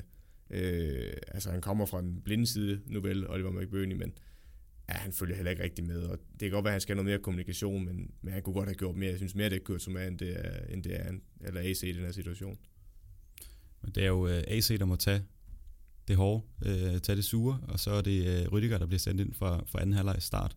Og øh, ja, meget bedre bliver det jo så sådan set ikke. Og øh, ja, de skifter en, øh, en forsvarsspiller for en forsvarsspiller, og så skifter de Alonso ind i stedet for Mason Mount i en kamp, hvor de skal jagte en, øh, ja, hvor de er bagud 2-0 og skal prøve at få et resultat. Det er måske heller ikke den, øh, den rigtige løsning som sådan. Jo, men det er mere fordi, de skifter formation. De skifter over til en tre, øh, tre centerforsvar med wingback, så der vil jeg jo så sige, at Chelsea har nogle rigtig gode backs til linjen op til systemet med Mar- Marcus Alonso og Reece James, der begge to er gode offensiv. Så på den måde kan jeg godt forstå, at de gør det. Øhm, jeg vil så sige, nu har jeg tidligere set i sæsonen, det var i perioden, hvor det ikke kørte så godt for Manchester United med deres, øh, hvordan de øh, var i stand til at bryde holdene, der stod defensivt. Der valgte de også mod, øh, med, eller mod Sheffield United at kopiere deres spillestil, eller i hvert fald gå ud til at starte kampen med, og spille med tre nede bagved os. Og, altså, jeg, har også, jeg tror også, jeg nævnte det på podcasten før, jeg har tidligere set FCK mod OB, hvor OB sidder på det hele i første halvleg, øhm, og så FCK går ud og bare siger, at vi kører bare samme system som jer, fordi vi har bedre spillere end jer, og så kan vi slå jer på den måde. Øh, det er relativt simpelt, men det kan virke til tider. Men lige mod Sheffield United hold, der er så vel trænet i netop at spille med tre nede bagved, der tror jeg ikke, det er løsningen at gå over og prøve at kopiere deres. Ikke fordi Chelsea ikke, altså Chelsea har i andre kampe også spillet med tre nede bagved, så de kan godt finde ud af at spille det, men lige mod Sheffield United tror jeg ikke, du matcher dem mand på mand Øhm, på den måde, fordi de finder løsninger på andre måder. Øh, så ja, jeg kan godt forstå, at Lampard han prøvede noget, for de skabte ikke særlig meget, men lige det tror jeg ikke på løsningen. Nej, men, øh, men som du siger, jamen så derfra, så, så står der Chelsea på den, dog uden de får skabt det helt store. Og øh, ja, så kommer McGoldrick lige og har målnæsen igen til sidst, og laver sit andet mål, og slår det sidste søm i, ja, ligisten er det vel ikke, men øh, banker lige øh, det hele på plads og siger 3-0, og ikke længere. Ja, og så igen med Goldrick, han, lige den, den sparker han ikke bare ind, han er faktisk med. De vinder jo, det er jo når Sparkle taber bolden og bliver omkring, øh, ja, lige over på Sheffield Uniteds banehalvdel, og så fatter returbolden til McGoldrick, tager ned med brystet, lige driver den lidt frem, og så sender han Lis Musée afsted i højre side, men den bliver lidt lang, og så prøver han at lave et cutback indlæg, Lis Musée, og så Rydiger får overhovedet ikke clearet den ordentligt, øh, og så kommer McGoldrick bare på returbolden og sparker den ind. Øhm, ja, det er også godt kommet ind af McGoldrick, så vi skal rose ham. Altså nu var det godt nok lidt mål, han scorede, men det er også vigtigt for ham at få scoret de her, fordi så tror jeg også, der vil komme flere mål næste sæson, øh, hvis han får lov til at få chancen igen, og det, det tror jeg nok, han skal få. Og øh, han lægger selvfølgelig også en flot dybdebold til uh, Lys Musé, uh, øh, enten før eller efter, det kan jeg ikke 100% huske, men uh, hvor den så bliver tippet forbi mål, men hvor den lige således kunne have, have gået ind, og så havde det heddet 4-0 lige pludselig. Så en storspillende med Goldrick, en mand, der viser, ja, du har jo sagt det i løbet af hele sæsonen, han har jo været utrolig vigtig for det her hold, fordi han har været mand, man kan spille den op på, mand, der kan tage den ned, mand, der kan, kan skabe lidt for de andre. Han har så ikke scoret. Det har han nu. Det er spændende at se, hvad han, øh, hvad han kan bære det her til. Han er selvfølgelig øh, lidt op i årene, men altså, han viser noget, noget, noget styrke her, og han viser noget, øh, ja, han viser også målene i den her kamp her. Ja, så vil jeg også sige, at det var nok ikke mange, der havde regnet med det med Goldrick blev hentet til Sheffield United, fordi jeg mener, han var i Ipswich inden, og der scorede han ikke med de mange mål i championshipen, at han lige pludselig skulle gå ind og blive en vigtig spiller på et top 10 hold i Premier League. Det tror jeg ikke, der er mange, der har set, men øh, det er magi med det her Sheffield United hold. De har fået øh, summen af den enkelte brik er ikke det, der er afgørende. Det er helheden som sammen, der har gjort det her hold til, øh, at de ligger, hvor de gør. Øh, og det er, det er sindssygt flot. Og sindssygt flot kan det også blive i næste uge, hvor de skal et smut til Leicester, og hvor, at, øh, ja, som nu gør jeg det igen, men altså Chelsea, de spillede i går mod Norwich og vandt 1-0. Så lad os bare hoppe videre, og vi skal videre til Brighton, Manchester City. Endnu en 5-0'er fra Manchester City, og endnu en ja, masterclass, kan man vel sige, for det her City-mandskab, der, der viser, hvorfor at de trods alt er det hold, der har lavet allerflest mål i, i ligaen. De kan jo virkelig det her spil, og de, øh, ja, det er jo dem alle sammen, der, der viser sig frem. men særligt Sterling, han får lov at lave tre mål i den her, og det ene er jo selvfølgelig pænere end det andet, og det kulminerer i det her femte mål, som man får lov at hætte ind på fornem vis mellem benene på, på keeperen. Det er måske det mest obskure fodboldmål, jeg har set i mit liv. Det sidste mål, Stølling scorer, men ja, Stølling spiller en rigtig flot kamp, og du kan jo se det første mål. Det er bare også fodboldens ABC for Manchester City, hvor øhm, ja, de har den over i højre side af banen. Det er Kyle Walker, der spiller den frem på Riyad Mahrez, der, ja, de spiller jo sådan den her, hvor de spiller meget, øh, hvad det hedder, ikke, øh, ja, en skæv formation, hvor Riyad Mahrez går helt ud til sidelinjen, med, og så han kan søge ind i banen, når han får bolden med sit venstre ben. Øh, og det er herude, han modtager den, og så bliver en retvendt, spiller den frem øh, op på Gabriel Jesus, mener der ligger den af til Størling, der tager et træk ind i banen, og så sparker han langt, og det har vi bare sige, Størling gør rigtig mange gange. Når han først bliver retvendt ind i det der område foran forsvaret, så er det sindssygt svært der er med at gøre. Både med hans acceleration, hans dribleevner, og han har også fået afslutningen med, efter han er kommet til Manchester City. Så han er jo en imponerende fodboldspiller. Og ja, City de moser bare det her Brighton-hold. Øhm, igen ikke for at tage noget væk fra City, men da vi prøver i den her kamp på midten, jeg, jeg tæller i første halvleg inden for stykke, første stykke tid, han har haft 3-4 øh, fejlafleveringer, eller var boldtab på egen halvdel, og det fungerer bare ikke, når man ligger som 6 og 8, og de spiller, prøver at spille den ud til tider øh, mod et Manchester City-hold, der ligger så hårdt et pres og et hårdt genpres i deres erobringsspil, så ej, det går heller ikke. Nej, så havde vi jo snakket lidt om sidst, at jamen, Brighton, det kan måske godt være et hold, der, var, der, var, der lå rimelig godt til City lige for tiden. De vil gerne spille. Det får de, ja, jeg ved ikke, om de har lyst til det her, men de får i hvert fald ikke rigtig lov til det. City, de, øh, de banker bare derud af, og de har også øh, jamen, over to tredjedel af spillet, og de har selvfølgelig alle chancerne. Øh, Brighton har ikke et eneste skudmål, de har kun tre forsøg i det hele, hvor at, jamen, altså, City de får banket af i 26 gange, hvor otte af dem de rammer målet, og selvfølgelig fem af dem de går ind. Så et, i den grad dominerende City-hold, og det City-hold, som vi, som vi godt kan lide at, at se, og de skal selvfølgelig også lige have lidt ros her, inden at, øh, at, de, at de skal have den store tur i deep diven fra dig. Ja, og det vil jeg så også sige, altså når vi ser City spille på den her måde, så er det jo en fornøjelse at se på en, en, en glæde for fodbolden og for fodboldelskeren. Øhm, det er så smukt at se på, den måde, de kan spille igennem kæder på, og hvor stærkt det kan gå. Øh, de løbemønstre, de også har, og altså selvfølgelig også en individuel kvalitet i en spiller som Raheem Sterling, Bernardo Silva, Kevin De Bruyne specielt. Altså man kan jo sidde sådan en enkelt ting, hvor Kevin De Bruyne lige chipper den hen over hele forsvaret.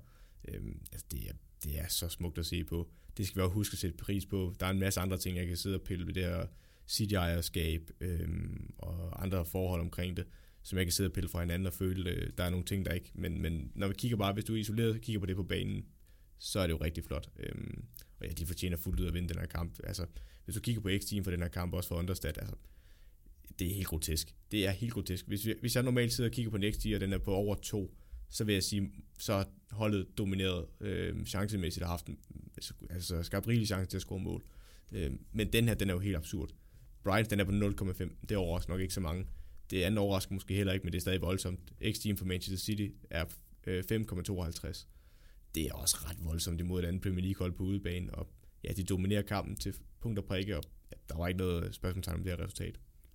Og øh, jamen, på den måde, der kan man jo godt være glad for, for den her dom øh, fra, fra Kasses side af, fordi jamen, vi må bare sige, at hvis de ikke skulle spille Champions League de næste to år, så bliver man selvfølgelig også udelukket for Europa League, gå ud fra, når man bliver øh, for et European bane, jamen så er der jo nogle spillere, der bare ikke vil til klubben, og der er nogle spillere, der måske kommer til at skulle forlade klubben. Og ja, altså det spil, de, de leverer her, det er jo bare en fod for øjet. Og så selvom man er Arsenal-fan eller Liverpool-fan, jamen så må man bare sige, hatten af. Det der, det er utrolig flot at se på. Ja, det er det nemlig. Og altså, så vil jeg også sige, at øh, de har også et, øh, et våben, man ikke har lagt så, mærke, eller så mange ikke øh, lægger så meget mærke til, men Rodri er faktisk utrolig farlig på dødboldene. Øh, når der kommer ind igen, han vinder rigtig mange hovedstødstueller, det gør han også her. Det skal så lige sige, at Erik Garcia har en kæmpe chance inden for at Øh, ja, øh, også i første halvleg hvor der en øh, Jørgens Bakker hele vejen igennem, hvor han også... Øh, nej, det er Rodri, der hætter den videre, tror jeg også. Hvor, hvor han står helt fri, Erik Garcia bare kan lægge, sætte en fod på, men han sparker ved siden af mål. Øh, ja, Rodri dygtig, hoved, eller, øh, dygtig på hovedspillet også, og det er en facet, de har manglet lidt City. Så det er også øh, en ekstra fjer i hatten, at de har fået det. Øhm, og ja, de scorer nogle rigtig flotte mål. Bernardo Silva har også øhm, en, en, rigtig god kamp, så ej, fuldt fortjent.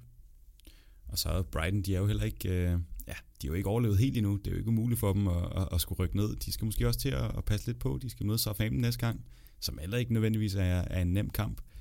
Skal, skal de til at, at tænke sig lidt om? Måske vi har været vi har sagt, jamen okay, fair nok, de, øh, de bliver nok oppe, og fedt, de begynder at spille lidt. Skal der lidt mere pragmatik ind her de sidste på kamp? Ja, det kan man godt sige. Øhm, jeg tror dog, de stadigvæk er for langt væk. Altså jo, hvis alt går op i en højere enhed for de andre hold, så kan Brighton rykke ned. Jeg vil dog stadigvæk sige, Bournemouth, de skal vinde to kampe for at overhale dem. Det samme gælder også Aston Villa. Gør de det af de to eller de tre sidste kampe, det kan jeg være meget usikker på. Selv hvis de gør det, så betyder det stadigvæk, at Watford og West Ham skal vinde også. Så ej, jeg tror ikke, de er nedrykningsfare. Så lad os øh, afskrive den i hvert fald herfra. Og øh, ja, men som sagt, så skal Brighton en tur til Southampton i næste runde, og Manchester City, de skal hjemme møde Bournemouth. Vi skal snakke Wolverhampton og Everton, en kamp, der ender 3-0, og øh, ja, to hold, der måske også egentlig ligger meget godt til hinanden. Øh, det er sådan lidt en Watford Aston Villa om igen, eller undskyld, Watford og øh, Newcastle, sorry. To hold, der gerne vil, øh, vil forsøge at give lidt initiativ til det andet hold, og så øh, prøve at slå nogle, nogle kontra den anden vej. Wolves vinder den 3-0. De er, de er vel bare bedre til det her end Everton? Ja, altså det er de. De har øh, større topkvalitet øh, på mange positioner. Der er specielt en, øh, en Ruben Neves i den her kamp, der spiller en guddommelig fodboldkamp. På samme måde, øh, som man kan sidde og beundre nogle kæmpe De Bruynes afleveringer, Så på 3-0-målet kan man også bare beundre den aflevering, øh, Neves han ligger øh, diagonalt på tværs af hele banen fra højre side af, hen over hele forsvarslinjen hos Everton, og så bliver Rota sendt afsted og sparker den flot ind til 3-0 øh, på en halvflugt. Altså, det er super flot. Og så har de også en anden mand, man kan sidde og beundre. Øh, en ny mand. Øh, Daniel, jeg mener, jeg tror, han hedder Daniel Prudence, eller ja, hvad var Prudence til efternavn? Jeg kan ikke huske, hvad han hedder til fornavn. Okay, det, det, mener jeg. Han hedder Prudence, og han, hans dribleevne er imponerende i den her kamp. Det er også det, der skaffer straffesparket, og inden da, der har han også en, hvor han lige sætter to Everton-spillere i venstre side. Her der gør han det en gang til at godt nok få kæmpet sig lidt igennem sin dribling, og så retur, eller anden bolden, tror at Dinja kommer først på, men der kommer Prudence lige ind og prøver at lave en øh, ny vending på ham, og så ryger han lidt, jeg vil sige, den minder lidt om øh, Bruno Fernandes situationerne, vi har haft, hvor han hopper ind i manden i stedet for, jeg vil dog sige, Dinje når lige sparker ham først, øh, så jeg vil også, det er et korrekt straffespark, men den er, den, er, den er lidt på grænsen. Men helt sikkert en, en spændende spiller, og det er jo fedt med nogen, der, der tør lidt, og jamen, han, han giver noget lidt andet, end, end Traoré gør, hvor han vil gerne til, til baglinjerne ind og ligge indlægget. Ham han vil gerne ind og, ja, han får som vi siger det, moslet sig igennem til det, det her straffespark her, og han giver noget lidt andet til, til det her brudshold, som ja, vi havde et afsnit, hvor de lavede øh, nærmest tre helt identiske mål, og øh, her der, ja, der får man den her udfordring, og det er spændende at se øh, sådan en spiller, også en gang imellem, som, som kan nogle lidt andre ting, og et hold, som, som udfordrer på en, en lidt anderledes måde. Selvfølgelig så får de selvfølgelig et, øh, et hovedstødsmål og, og så videre, og at, ja, det er jo selvfølgelig Wolves, som vi kender dem, men det er spændende, at de ligger sådan lidt et ekstra lag på med, med de her spillere. Ja, især med ham og Pedro Neto, de minder meget om hinanden. Øh, begge to lidt mellemrumspillere, og, og altså også gode til at drible og kan gå ind i banen også i forhold til Nadam og Traoré, der er meget øh, skal over til højre benet, så de her to mere, mere mellemrumspillere. Øh, men ja, kampforløbet den her, det vil jeg også lige sige med det samme, at det er jo ikke fordi, når jeg sidder og ser den her kamp, at Wolverhampton bare dominerer øh, Everton og bare skaber den ene chance efter den anden. Everton står stadig stærkt ned i forsvaret, men om så laver en personlig fejl, det er jo det der problem med et hold som Everton og tidligere Sheffield United her øh, i deres første kamp efter nedlukning det er, når du lever meget på din defensive organisation, og ikke er dem, der sidder og skaber de fleste chancer, så lever du også bare lidt på den præmis om, at du ikke må begå fejl, fordi hvis du begår en fejl, så er der godt nok langt op til at skulle skabe rigtig mange chancer, fordi Everton, de lever selvfølgelig på, at jamen, vi scorer på de få chancer, vi får, fordi de er som regel øh, store, når vi skaber et kontraangreb, fordi vi har meget plads at angribe på, og derved scorer vi vores mål sådan. Så kan det være, at vores modstander får rigtig mange halve chancer, fordi vi står lavt i en skarp defensiv organisation. Og det kan fungere til tider især mod hold, der gerne vil have bolden, men problemet bliver for Everton, når de så møder øh, et hold, der gør ligesom dem, og de begge to ikke giver særlig mange chancer væk, og de så begår en personlig fejl. For så bliver det sindssygt svært at omstille sig til at skulle være dem, der dominerer, og være dem, der har bolden. Og jeg tror næsten lige meget, hvem der har scoret det første mål i den her kamp, så er det været svært for modparten at omstille sig. Og det har nok været endnu sværere for Everton, fordi det er nok dem, der har sværest ved det, fordi de er dem, der har kort tid i deres projekt under Ancelotti. Øhm, så derfra der har Everton utrolig svært ved at skabe chancer. Øh, og så scorer Wolverhampton fra et hjørne, eller fra et frispark ud i siden fra, øh, jeg mener det er fra Neves, der bliver slået ind, eller det er fra Netto, der slår den ind. Øhm, og ja, der, den donger kommer flot til at hælder, ind, hælder den ind, og så er der bare rigtig, vej, eller rigtig lang vej hjem for Everton, der ikke, øh, der ikke formår skab nok. Og så er det også en vigtig sejr for, for Wolverhampton. Det her, de kommer fra, øh, fra to nederlag, og øh, de er jo en del af den her Europa League, øh, også Champions League øh, kval øh, pulje af, øh, hold, der gerne vil, vil vinde og slå hinanden hele tiden. Og Sheffield United, de får en flot 3-0 sejr. Det skal Wolves selvfølgelig også have. Og de holder sig altså med et enkelt point på den her 6. plads, der giver Europa League kval. Og øh, ja, som vi sagde fra start af, Wolves, det er jo lidt sådan et øh, nyt top 6 hold. Vi har ikke lige set det komme, da de rykkede op. Nej, ikke. Øh, jeg, jeg tror, vi har set dem som et top 10 hold med de spillere, de havde. De havde trods alt stadigvæk en Neves, da de rykkede op. De havde også en Moutinho. Øh, så fik de hentet en Jimenez til, men altså, det er alligevel nogen, der har hentet nogle spændende spillere igennem året, og de, har, de er en rig klub, som skal ikke gøre det til sådan en Cinderella-historie eller Askepot-historie, fordi de, de har altså også rigtig mange penge i ryggen, øh, og har ham superagenten Mendes til at være med ind over mange af handlerne, så altså helt, øh, helt uventet var det vel ikke, men, men at de skal op og kæmpe med om Champions League-pladserne, og det må man jo alligevel sige, de, der er et stykke derfra endnu, der er tre runder tilbage, og de har et svært kampprogram, sådan som jeg lige husker det. Men med de, med de tre andre, der snubler i den her runde, så er det Wolverhampton, der blandt andet, der kan, der kan kæmpe sig måske lidt tilbage i kampen. Jeg tror stadig, der er for langt op, men, men døren er da ikke helt lukket endnu. Der er jo kun fire point op til den her øh, fjerde plads, men der er altså også lige en uh, Manchester United foran, som, som trender opad, som uh, får brugt et godt Søren Åby term. Men der skal man så lige huske, at Manchester United for eksempel har Leicester i sidste runde, og der kan være hold, der tager for hinanden. Altså, der er ingen tvivl om, Wolverhampton, hvis de overhovedet skal have en lille chance, så skal de have 9 point i de sidste tre kampe. Øhm, og jeg tror stadig ikke, det er nok. Men, men det er ikke udelukket. Det vil jeg ikke sige, det er. Men efter City ikke blev udelukket i Champions League, så er det rigtig svært. Det er det i den grad. Og øh, ja, tre point kan de jo starte med at tage i næste runde, hvor de skal tur til Burnley, og hvor Everton de hjemme skal møde Aston Villa. Må jeg lige, jeg ja, springer lige ind i gang, fordi klar, der er lige klar, sidste ting, at der er en mand, der lige skal have noget, øh, og vi er lidt efter ham med det her program generelt, med Jordan Pickford igen i den her kamp. Han har en rigtig flot redning i første halvleg, hvor det er nemlig Prudence, der trækker ind i banen og sparker ved korthjørnet. Øh, det er en super flot redning.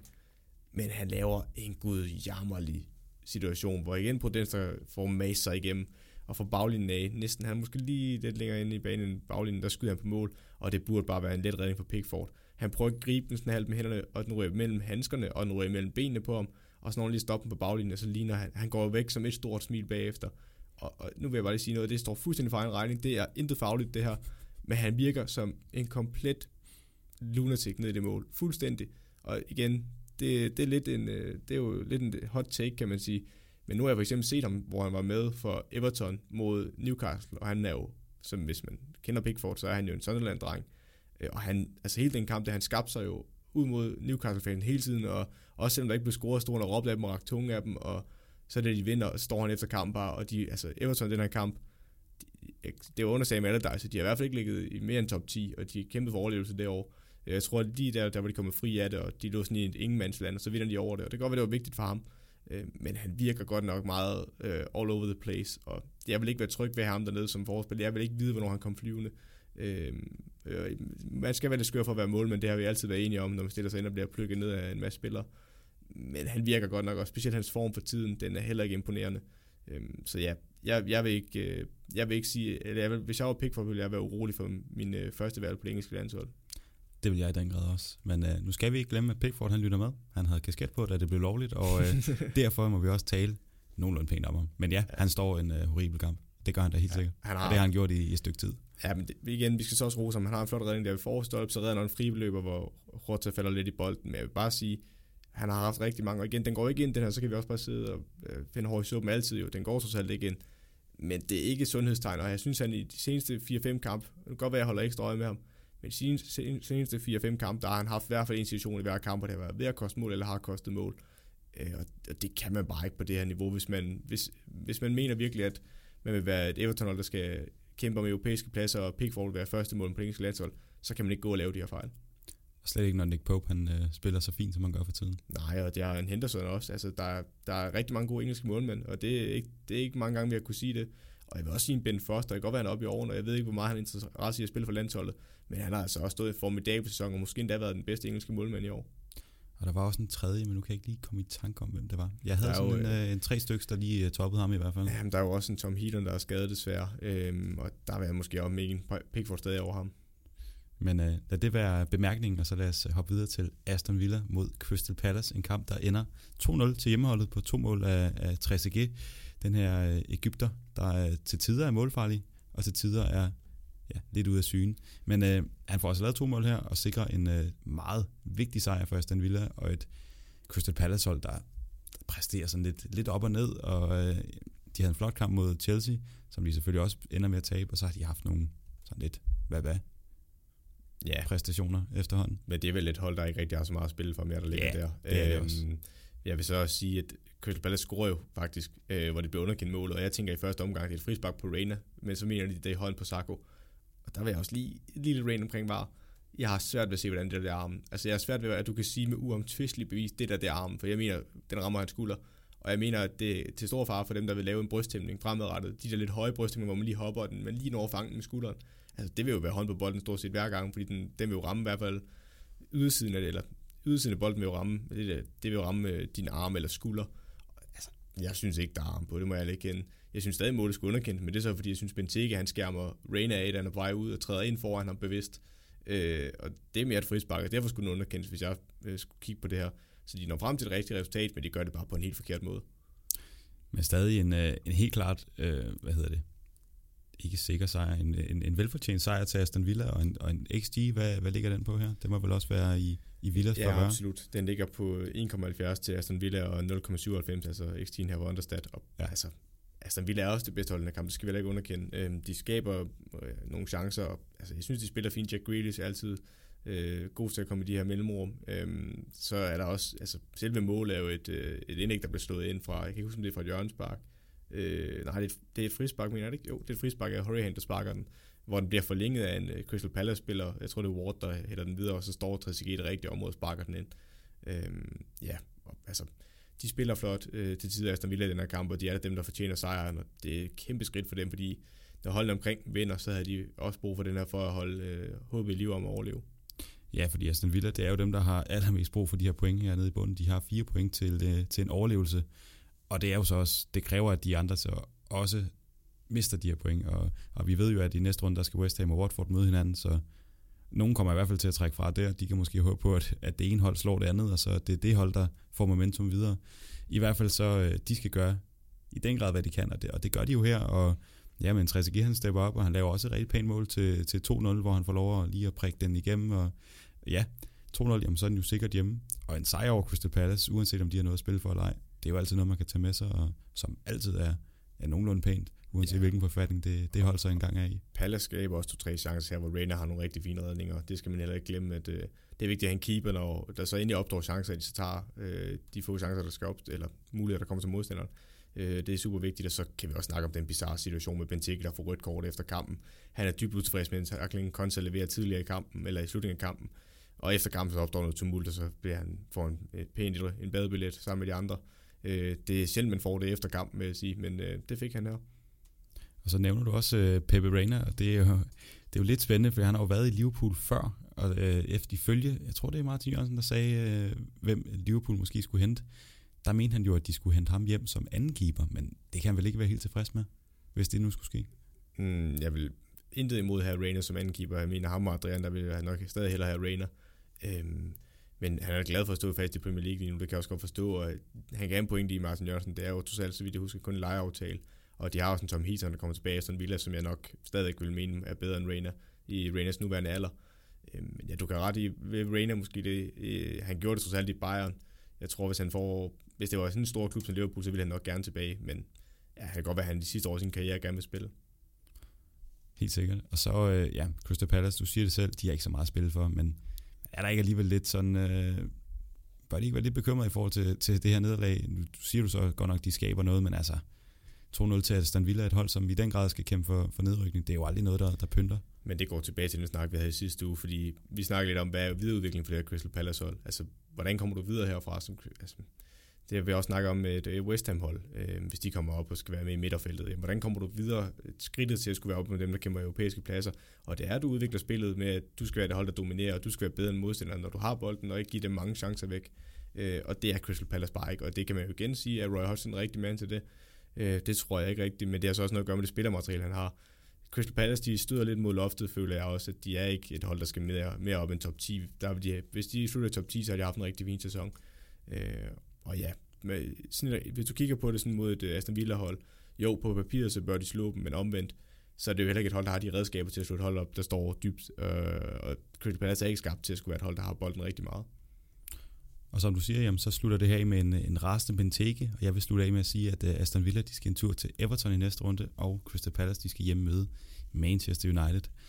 Og nu skal vi til en kamp, som jeg har været rigtig glad for at skulle snakke om i den her runde, og som gør, at jeg ikke sidder i en pæn rød trøje, fordi den simpelthen stadig er våd af tårer.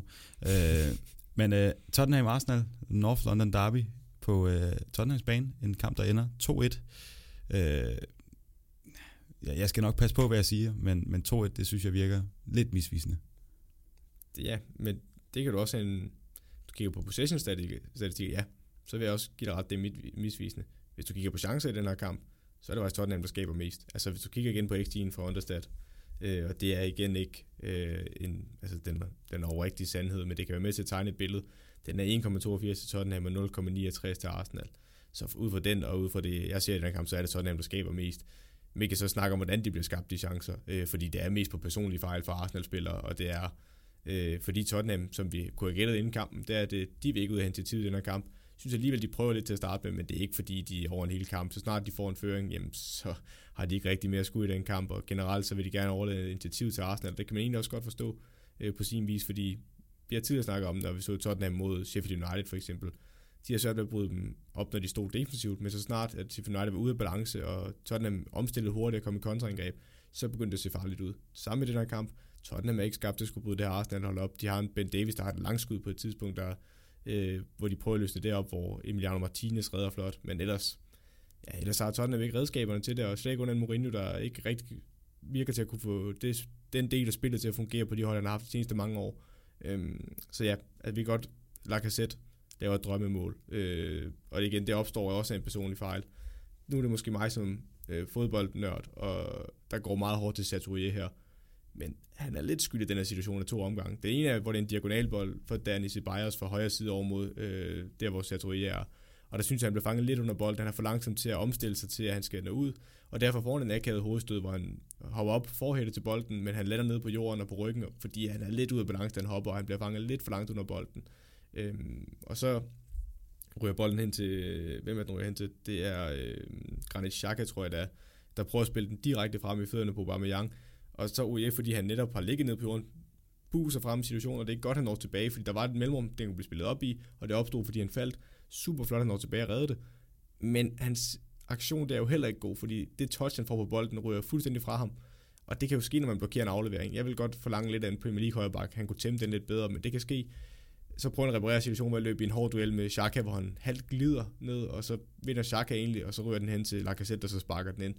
Men det er jo to situationer, hvor Sartori egentlig har mulighed for at afværge den. Og igen, det er jo ikke fordi, han så, når han gør de ting, så når jeg, så er det jo lige med, at Lacazette bare klasker den op i kort hjørne med en imponerende afslutning. Det er det jo ikke, men, men det, situationen havde bare ikke opstået, hvis Sartori havde været lidt skarpere. Nej, og jeg når jo lige at, at glæde mig over det og skrive til vores øh, kære ven Oliver Obe, at øh, hvad så? han er Tottenham-fan, og jeg er jo i, i, i den syvende himmel. Og så kommer der jo endnu en øh, personlig fejl i, Tottenham, eller i Arsenal-forsvaret. Kolasinac, altså, der skal spille en bold tilbage. Han ved ikke, om han skal ramme David Lewis, eller prøve at sende den helt vej ned. Jeg ved ikke i det hele taget, hvad han prøver. Og jamen, øh, så sådan han er jo både klog og hurtig, og, øh, og en god afslutter, så han får selvfølgelig banket den her ind til 1-1. Og derfra, jamen, der, der er det jo klassisk Mourinho, en, øh, ja, man kan vel kalde det en Mourinho masterclass, professionel frispark, ikke bange for at tage nogle gule kort, vil gerne, øh, ja, det er også hårdt at sige, men ødelægge modstanderens spil, og på den måde øh, få, få spillet over på sine præmisser. Man behøver ikke at have bolden, men, øh, men de andre, de skal heller ikke have chancerne, og det lykkes han jo med, og vinder 2-1 til sidst. Ja, og det er jo det, Mourinho kan. Altså det er jo det, som øh, han har opnået sit serial, serial winner øh, øh, udtryk fra jo altså han kan det her i europæiske kamp, øh, også specielt hvor han har været dygtig med et interhold. Han har været dygtig med Real Madrid til tider, han har været dygtig med øh, Chelsea, øh, og, og nu også her med Tottenham. Altså han kan det her, hvor de står dybt. Han er god til at lave en defensiv organisation. Øh, Øh, men hvis han skal videreudvikle et hold, så synes jeg stadig, at han har mangler i de ting. Øh, men det her, det kan han altså skabe nogle kontraangreb, og altså, jeg vil så også lige sige, du kunne allerede efter det første minut, øh, og det er så også en lidt en undskyld for Michael Arteta i den her kamp. Jeg synes, han kan ikke gardere sig mod personlige fejl. Altså, det er sindssygt svært som træner, fordi når du, du har David Luiz og Mustafi, godt nok i et forsvar, det er ikke lige altid, de klæder hinanden, fordi altså på den første situation, der er det David Luiz, der mister bolden, han får en hjerneblødning, hvor han tror, han kan, efter en minut, hvor han tror, han kan drible øh, Harry Kane, hvor han så mister bolden, hvor det så ender med en Lucas Moura afslutning langt ud fra, hvor jeg også synes, Martinez imponerende, at han holder fast i den øh, afslutning, øh, og ikke giver nogen returbold og griber den. Øh, men ja, også den her situation, hvor mange siger, at David Luiz går for tæt på Kolasinac, det er jeg ikke enig i det er Kolasinac, der har fejlvurderet situationen, øh, og fejlvurderer Lewis momentum igen er på vej den anden vej. Øh, så, og ja, det er jo en kolossal fejl, og David Luiz når egentlig meget godt tilbage at reparere, men Martinez kommer måske lidt for hurtigt ud, og, eller Sondre tipper den flot ind. Øh, og ja, Arsenal de prøver at skabe noget. Jeg synes også, det er blevet åbenlyst, og det kan også blive et problem for Arsenal, at de er så afhængige af Daniel Ceballos. De har tidligere haft problemer i sæsonen med, at øh, når modstanderen går højt på dem, så har de haft problemer med, jamen, hvordan kommer vi videre herfra? Der er for langt op til de forreste synes, at Daniel Ceballos og Granit Xhaka, øh, Granit Xhaka er bedre til det der bandespil øh, i opbygningsspilsfase 1 og 2. Daniel Ceballos er mere ham, der lige kan løfte hovedet, måske drible og lige spille op igennem en kæde ekstra. Øh, og der komplementerer det hinanden godt. Lidt bekymrende, at han kun er på en lejeaftale, og Zidane har måske snakket lidt om at gerne vil have ham tilbage. Uh, Daniel Ceballos tror måske gerne vil have et år med i Arsenal, men lidt bekymrende med at være så afhængig af en, en lånespiller. Uh, men ja, igen, hvis vi skal tilbage til, det, du snakker om med Mourinho, står godt defensivt, skaber nogle chancer, og så lever på modstanderens fejl. Ja, og det var det også, altså, i sin tid, da de, øh, da de skifter ham ud øh, til fordel, for, eller ikke til fordel, men i stedet for Positino, jamen, så er det vel det her, de gerne vil have. De vil have en, en vinder, der, vil, der kunne vinde kampene for enhver pris. Kan, kan man som Tottenham-fan, øh, selvfølgelig kan man være tilfreds med en, med en 2-1 sejr over Arsenal, men med det her spil, øh, sidder man tilbage og tænker, fedt, den vandt vi øh, rigtig overbevisende 2-1. Jeg tror, hvis du bad en Tottenham-fan om, ud fra en isoleret kamp, og sige, vi slår Arsenal med, hvad det skal være, så tror jeg, at enhver Tottenham-fan vil sige, ja, det er fint, det kan jeg sagtens leve med. Hvis du siger til en Tottenham-fan, det er sådan, at vi spiller i 38 kampe i sæsonen, eller måske 30 eller 32, så tror jeg ikke, man kan være tilfreds, fordi ja, jeg, jeg vil give dig ret, man hentede Mourinho, fordi jeg tror, og det er også igen for egen holdning, men jeg tror, man hentede Mourinho, fordi man har haft det stadionbyggeri, man har brugt rigtig, rigtig mange penge på. Det lignede ikke, at man kunne redde Champions League i denne sæson med Positino ved ordet. Så går man ind og siger, jamen hvem er manden, der bare kan vinde kamp for enhver pris? Det behøver ikke være pænt, fordi det er bare det vigtigste for os, det er det her år, vi skal i Champions League igen. Sender man Mourinho ind, fordi det er ham, man mener kan give den bedste chance på den korte bane. Jeg synes bare, det er utroligt snæversynet, fordi som, man må aldrig drive en fodboldklub ud fra, øh, udtrykket, eller det er bare den enkelte sæson, vi kigger på, eller den enkelte kamp, fordi det bliver aldrig sundt, øh, det bliver ikke bæredygtigt. Øh, hvis man ikke har en, en øh, længere eller langsigtet plan, så, så mener jeg aldrig, øh, så tror jeg ikke, man får vedvarende succes. Og det er det, jeg synes, der er med Mourinho. Jeg synes, hans track record viser, at han har ikke en blueprint for, hvordan man bryder holdet, der står defensivt. Og så har han nogle år, hvor han vinder trofæer. Øh, det vil jeg så også sige med de trupper, han har haft. Så er det jo ikke, øh, fordi det har været fuldstændig øh, øh, igen Askepot-fortællinger det har været flotte resultater, men det er jo ikke fordi, han er over vedvarende. At det er jo ikke fordi, det er en positiv kurve, han går hvert år. Det er lidt den samme cyklus, og den cyklus synes jeg bare har været hurtigere her i Tottenham. Øh, og igen, vend tilbage til det, du spørger om. Nej, jeg synes ikke, man som Tottenham-fan, hvis det er det her spil, man vil se over en hel sæson, øh, kan stille sig tilfreds med det på nogen måde. Og øh, jamen, det er jo en uh, Mourinho, der han over, der siger, at han vil ikke ændre så meget. Han vil gerne spille lidt, øh, som, som de egentlig har været vant til Tottenham. Men vi har jo set det her i de senere kampe. Det er jo det her, han gør. Han slår de lange bolde op til Harry Kane, der så skal, skal lægge den af derfra, og så øh, ja, skabe noget, noget dybt i, i, til enten Sonne eller til Lukas, og så øh, ja, ellers stå dernede defensivt, hvis man, øh, ja. hvis man kan komme til det, når man har Erik Dyer i, i midterforsvaret. Det har de så trods alt ikke her, der er aldrig reelt inde, og bliver også vigtigt senere i kampen. Ja, og det er godt hovedstgsmål, alt det reelt skal vi huske, godt hjørnspark sparker sådan, men altså han vil gerne have, hvor man, vi har også tidligere tegnet på det, hvor Kane kommer ned i banen, og så nogen løber dybt omkring ham. Øh, det lader lige har specielt været vigtigt, nu har han også været skadet. Sådan løber dybt omkring ham, Motor skal løbe dybt omkring ham. Øh, og så vil jeg bare vende tilbage til, altså det er også personlige fejl. Mustafi, specielt i anden halvleg, han har jo den ene hjerneblødning efter den anden. Øh, han har en situation, hvor bolden bliver slået dybt ud i venstre side, hvor Kane kommer ud, og den hopper, og så tænker Mustafi af en eller anden uforklarlig årsag. Den når han da først på frem for Kane. Men Kane venter bare på, at du laver, som de fleste offensive spillere venter på, at forspilleren laver udfaldet. Det gør han, jamen så tager han lige en, øh, en berøring med brystet eller maven rundt om ham, og så er han egentlig forbi Mustafi. Så er der en situation igen, altså hvor han laver tre fejl, tror jeg, i en situation, hvor han har bolden Mustafi op omkring midten i højre side, hvor han vil spille den forbi. Jeg tror, det er sådan, øh, han prøver at spille den forbi. Og først så rammer han sådan, og så i anden omgang går han hen til ham igen, og så vil han prøve at sparke den lidt væk igen, og så når sådan hen og stjæle den, og så løber han dybt, og, eller så løber sådan et sted. Mustafi kæmper for at nå tilbage. Kane får den ind i feltet, og så ved jeg ikke, hvad han tænker her, Mustafi. Kane har bolden ind i feltet nu, så kaster han sig ned i en glidende for at blokere en aflevering. Han mener, der kommer. Problemet er bare, at Kane laver ikke nogen aflevering, og så kan Kane bare lige så stille løbe forbi ham. Altså, jeg ved ikke, hvad man tænker på i den situation. Han, øhm, det er jo det, der er problemet med Mustafi, det er, at han nogle gange bare buser ud i situationer. Lidt det samme med David Luiz. Synes bare, at Mustafi gør det i endnu højere grad.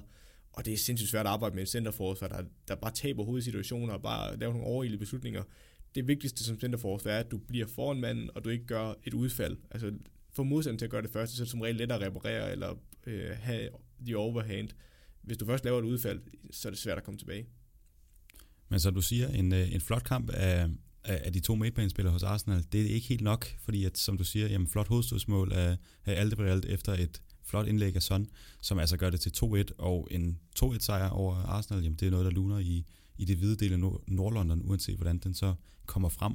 Og det er jo noget, der kan, kan betyde noget frem mod, mod øh, den her kamp, de skal til i, mod Newcastle, og det er jo, altså, de har ikke, det er ikke fordi, de har så meget, de er trods alt stadig en del af det her øh, top 6 race, og top, øh, top 5 egentlig også, top 4, hvis det skal gå helt godt, altså så der, der skal godt nok gå meget øh, galt og rigtigt, hvis det skal ende derop.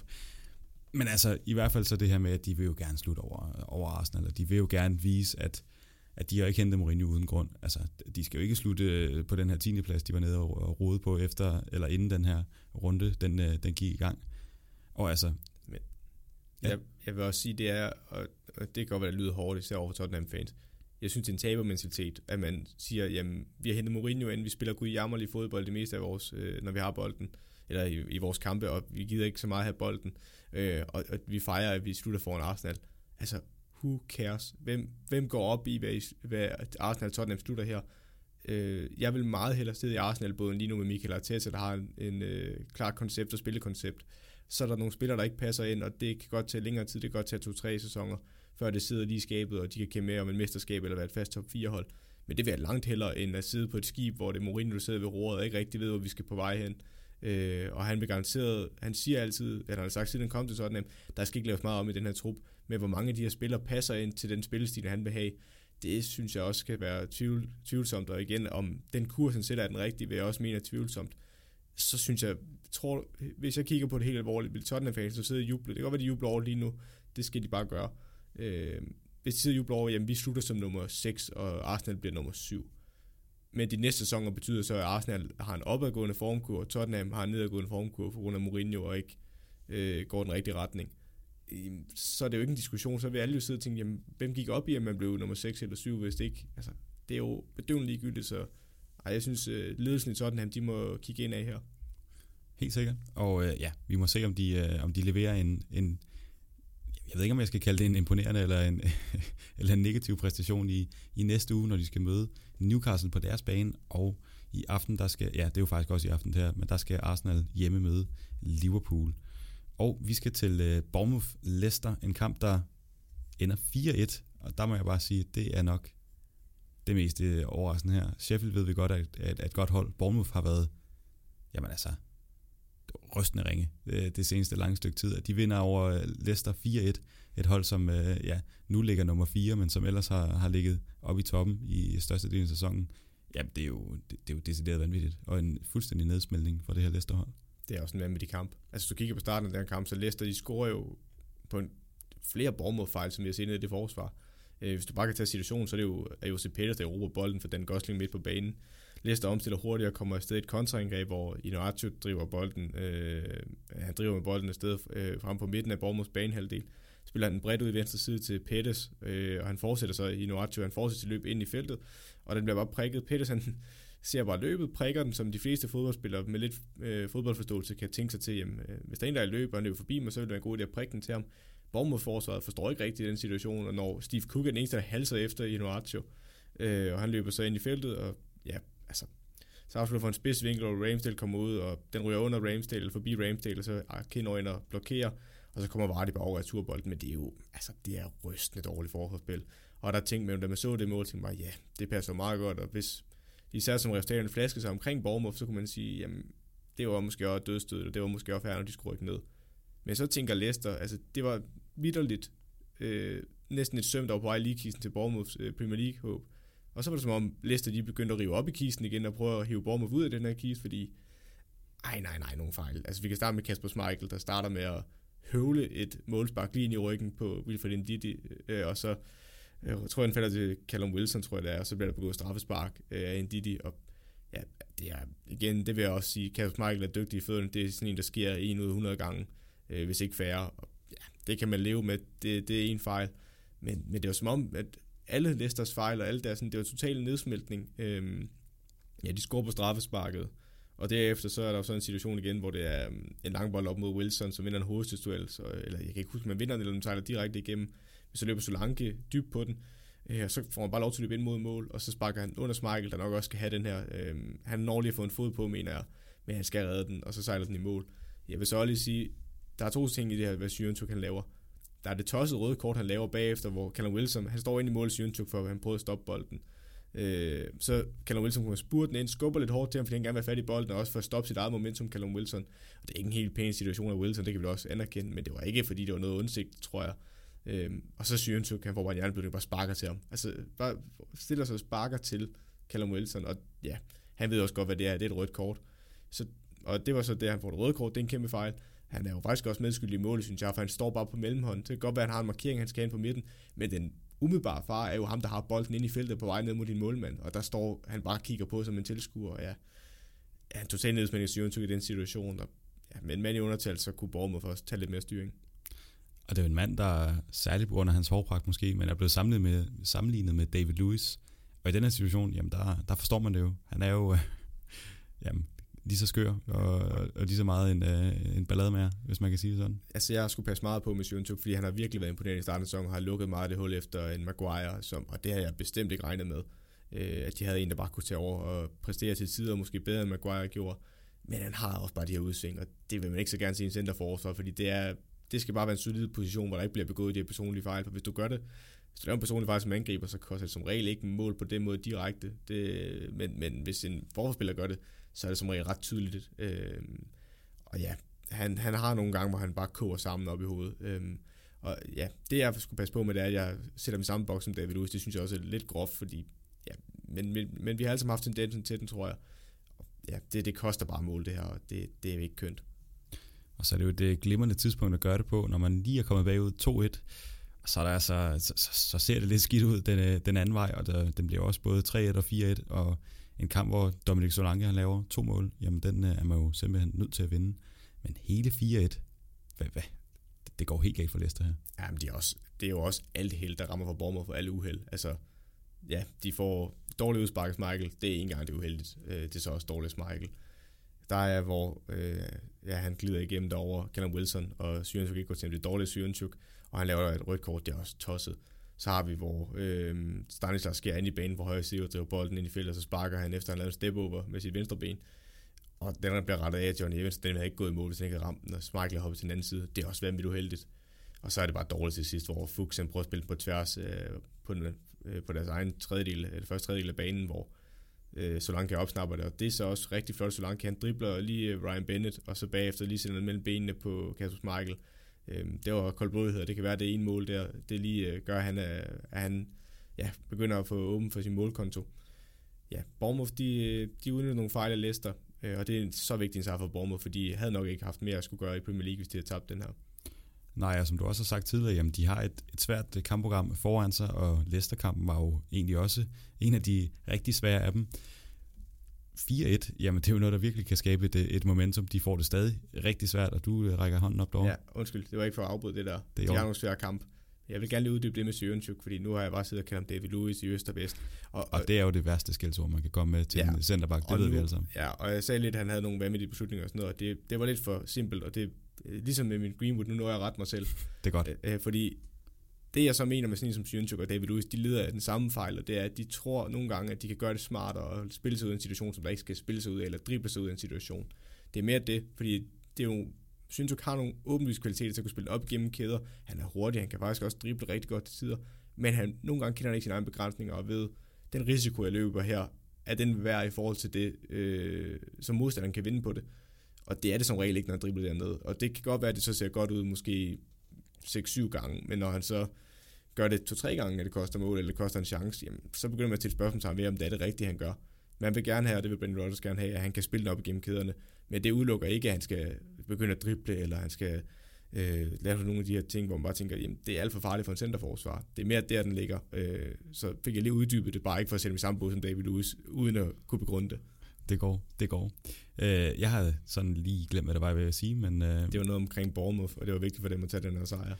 Det er det helt sikkert, og øh, vigtigt er det sikkert også for, øh, for Leicester at glemme den her sejr hurtigt igen.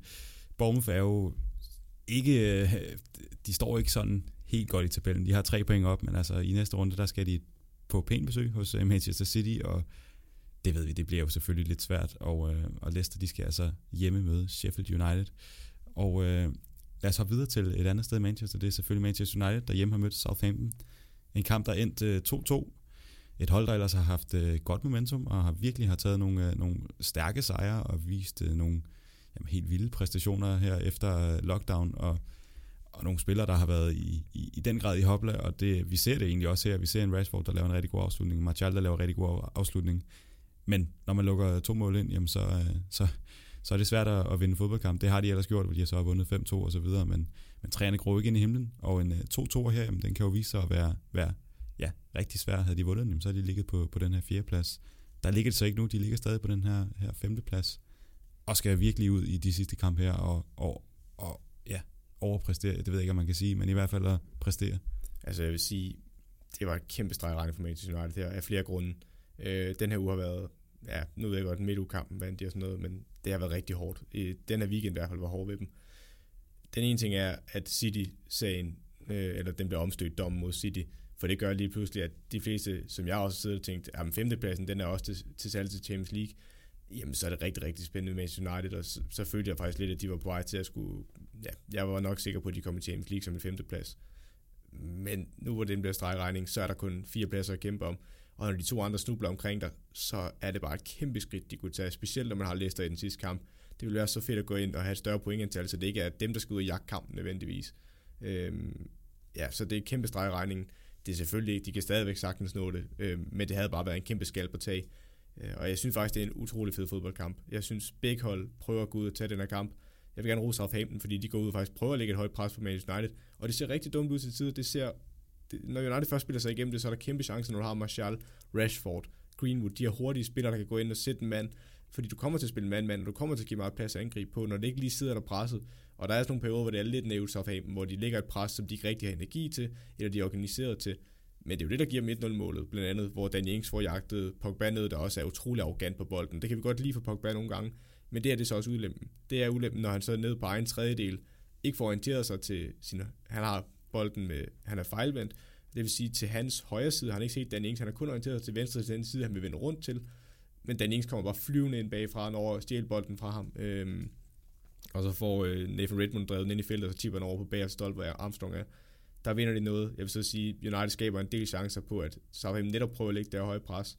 Øhm, og ja, Pogba gør det jo lidt godt igen med et tidligt indlæg, han slår ind til 1-1-målet, hvor det falder ind til Martial, der er fejlvendt, ligger den af til Rashford, der sparker den ind.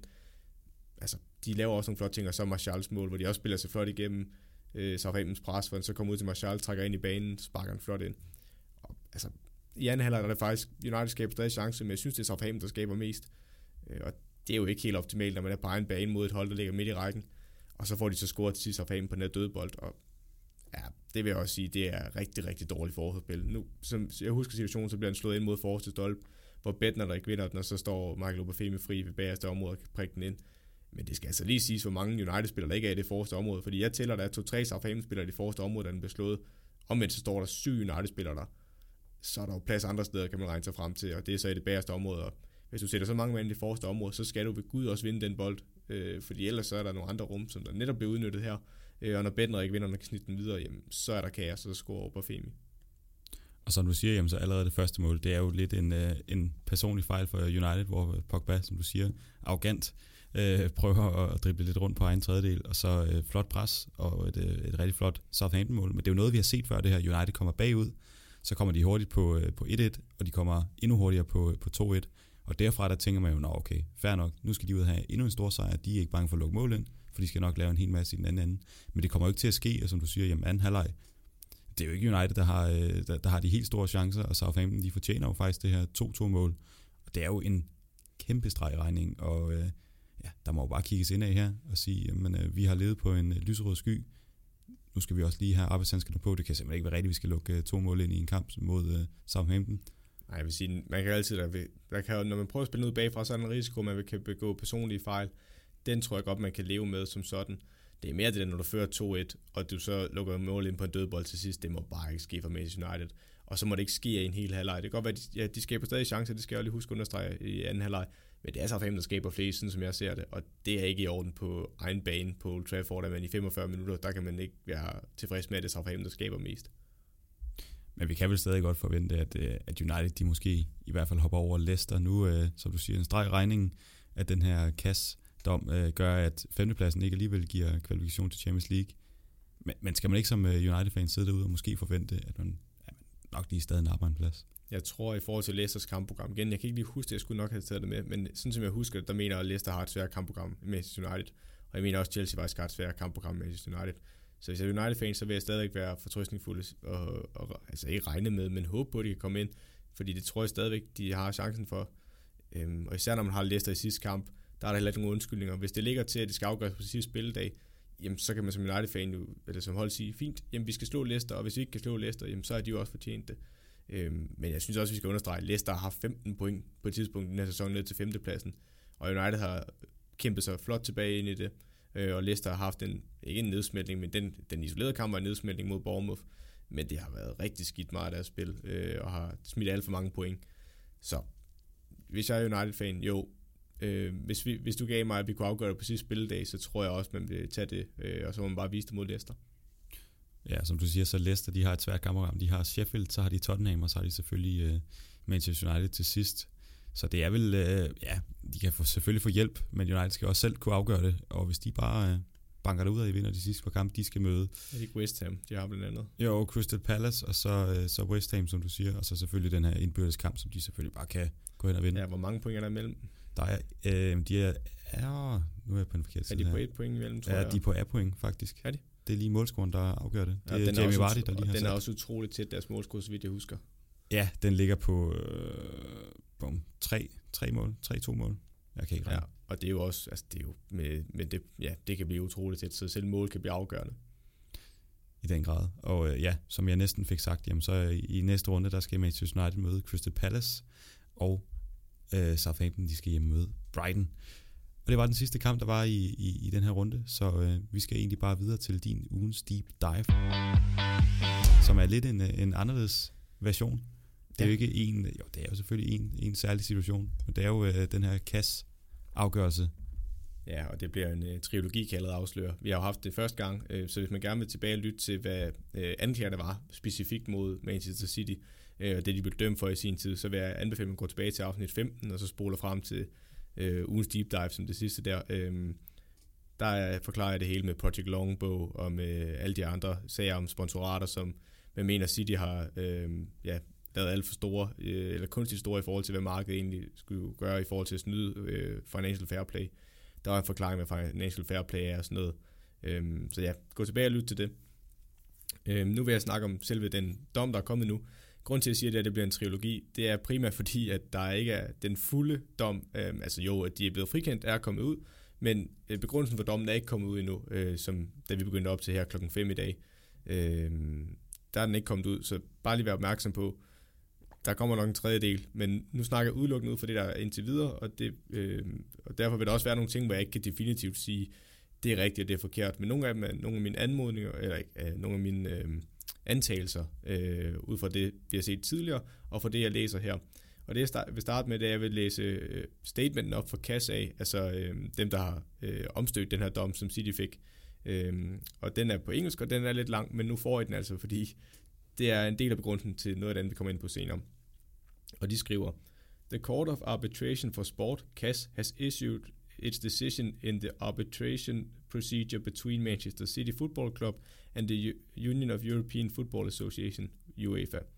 Following the hearing, the CAS panel deliberated and concluded that the decision issued on 14th, 14th of February 2020 by the adjudicatory, rigtigt, adjudicatory uh, chamber of the CFFCB should be set aside and replaced by the following.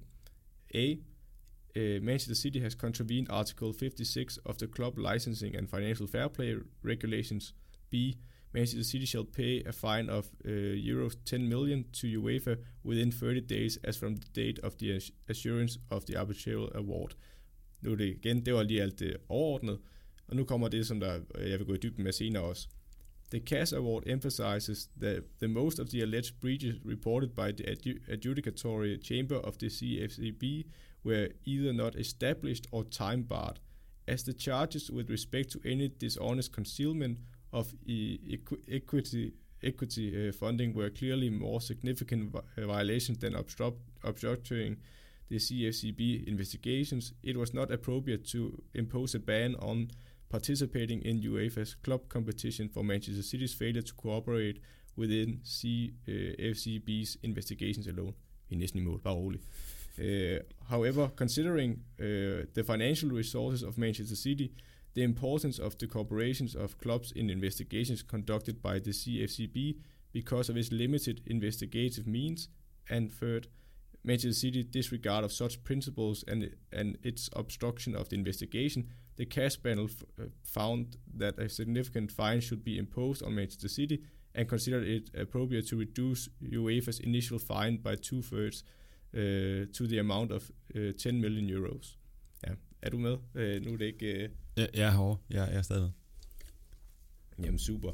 Øhm, ja, der var mange ting i det her. Nu skal jeg nok lige plukke det stille og roligt for hinanden. For det første, CFCB, der bliver henvist til flere gange, det er det, der hedder Club Financial Control Body. Det er inden for UEFA, det er dem, der har stået for dommen i første omgang til Manchester City. Godt. Der er flere ting, vi skal kigge på der, øhm, og det vi skal kigge på først og fremmest, det er, at mange har taget det som om, at City er blevet øh, frikendt, og der skal vi lige huske, i et retssystem, der er to vidt forskellige ting. Der er forskel på at blive frikendt og være uskyldig. Fordi der er noget med en bevisbyrd, og bevisbyrden ligger hos dem, der skal dømme i den her situation. Så det vil sige, at det er op til UEFA, at de skal finde nok bevismateriale til, at City kan blive dømt. Dermed ikke sagt, hvis de ikke finder nok bevismateriale, at City er uskyldige. Øhm, og det, der så sker her, det er, og det der står, det er, at der står i den første del, nu skal vi se, om jeg kan finde det igen, det her. Det, der står i den første del, det er, at øh, the Cash Award emphasized the most of the alleged breaches reported by the adjudicatory chamber of the CFCB were either not established or time barred. Det vil sige, den ene halvdel af det er, at der ikke er nok bevismateriale, og den anden del er, at det er ud for tidsfristen. Så kan man sige, hvad er tidsfristen? Og det er så her, hvor UEFA har begået en kæmpe brøler i deres financial fair play, for de har indført, at hvis det falder uden for en femårig periode, så er det ikke noget, man kan bruge til en sag. Det vil sige, at man kan ikke blive dømt for det. Øhm, og det vil sige, at i den her situation, der vil det så sige, øhm, den relevante regel, som de har været inde på, det her det er fra øhm, David Kahn, mener det er, fra øhm, øh, The Guardians artikel. Han har lavet nogle rigtig fine, jeg var også inde på med den første gang, jeg snakkede om det. Gå ind og læs nogle artikler på The Guardian, de er super spændende. Øhm, og der citerer her, the, re- the relevant rule, article 37 in the CFCB handbook, is that prosecution is barred after five years for all breaches of the UEFA club licensing and FFP regulations. Det vil sige, som jeg lige sagde, men at, at det er de fem år, det falder udenfor. Det, der så er problemet, det er, at UEFA ikke selv har været opmærksom på, hvornår starter de fem år. Og det, der har været sådan lidt, som der er kommet ud øh, lidt øh, på rygtebasis, det er, at de har ment, at den, nogen i UEFA har sagt, jamen det er for det øjeblik, vi finder noget ulovligt, det er fem år frem. Det er så det, den her domstol formentlig har sagt, nej nej, det er for det øjeblik, det bliver begået. Og det er to forskellige ting, og så kan man så for eksempel stille spørgsmålstegn af det, jamen selve efterforskningen af det her har taget to år. Så allerede der er der gået to år bare på efterforskning, så er det jo kun tre år, du egentlig har tilbage af periode at kigge på. Øhm, så det er et kæmpe problem.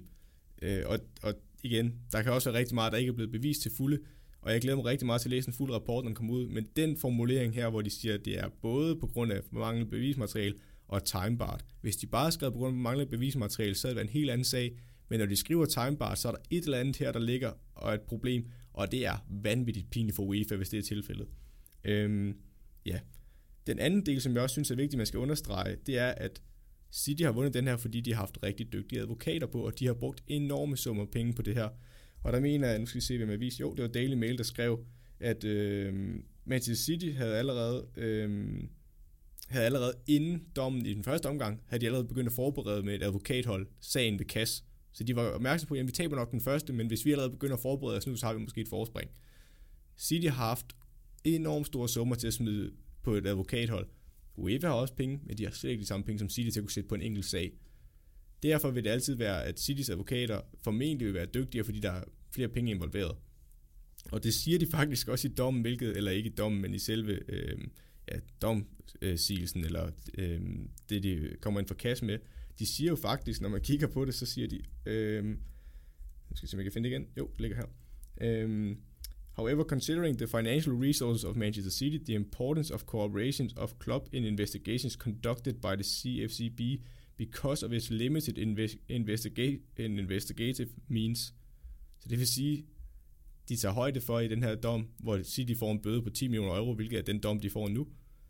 De tager højde for, at City har haft større øh, penge til at lave den efterforskning, og man tager også i, i højde, at UEFA ikke har mulighed for at efterforske det her som en politi-efterforskning eller noget. De har jo ikke, de har jo ikke nogen, der er vant til det, de har advokater på, men det er jo ikke nogen, der er vant til at skulle efterforske på den måde her, som det egentlig er tiltænkt her.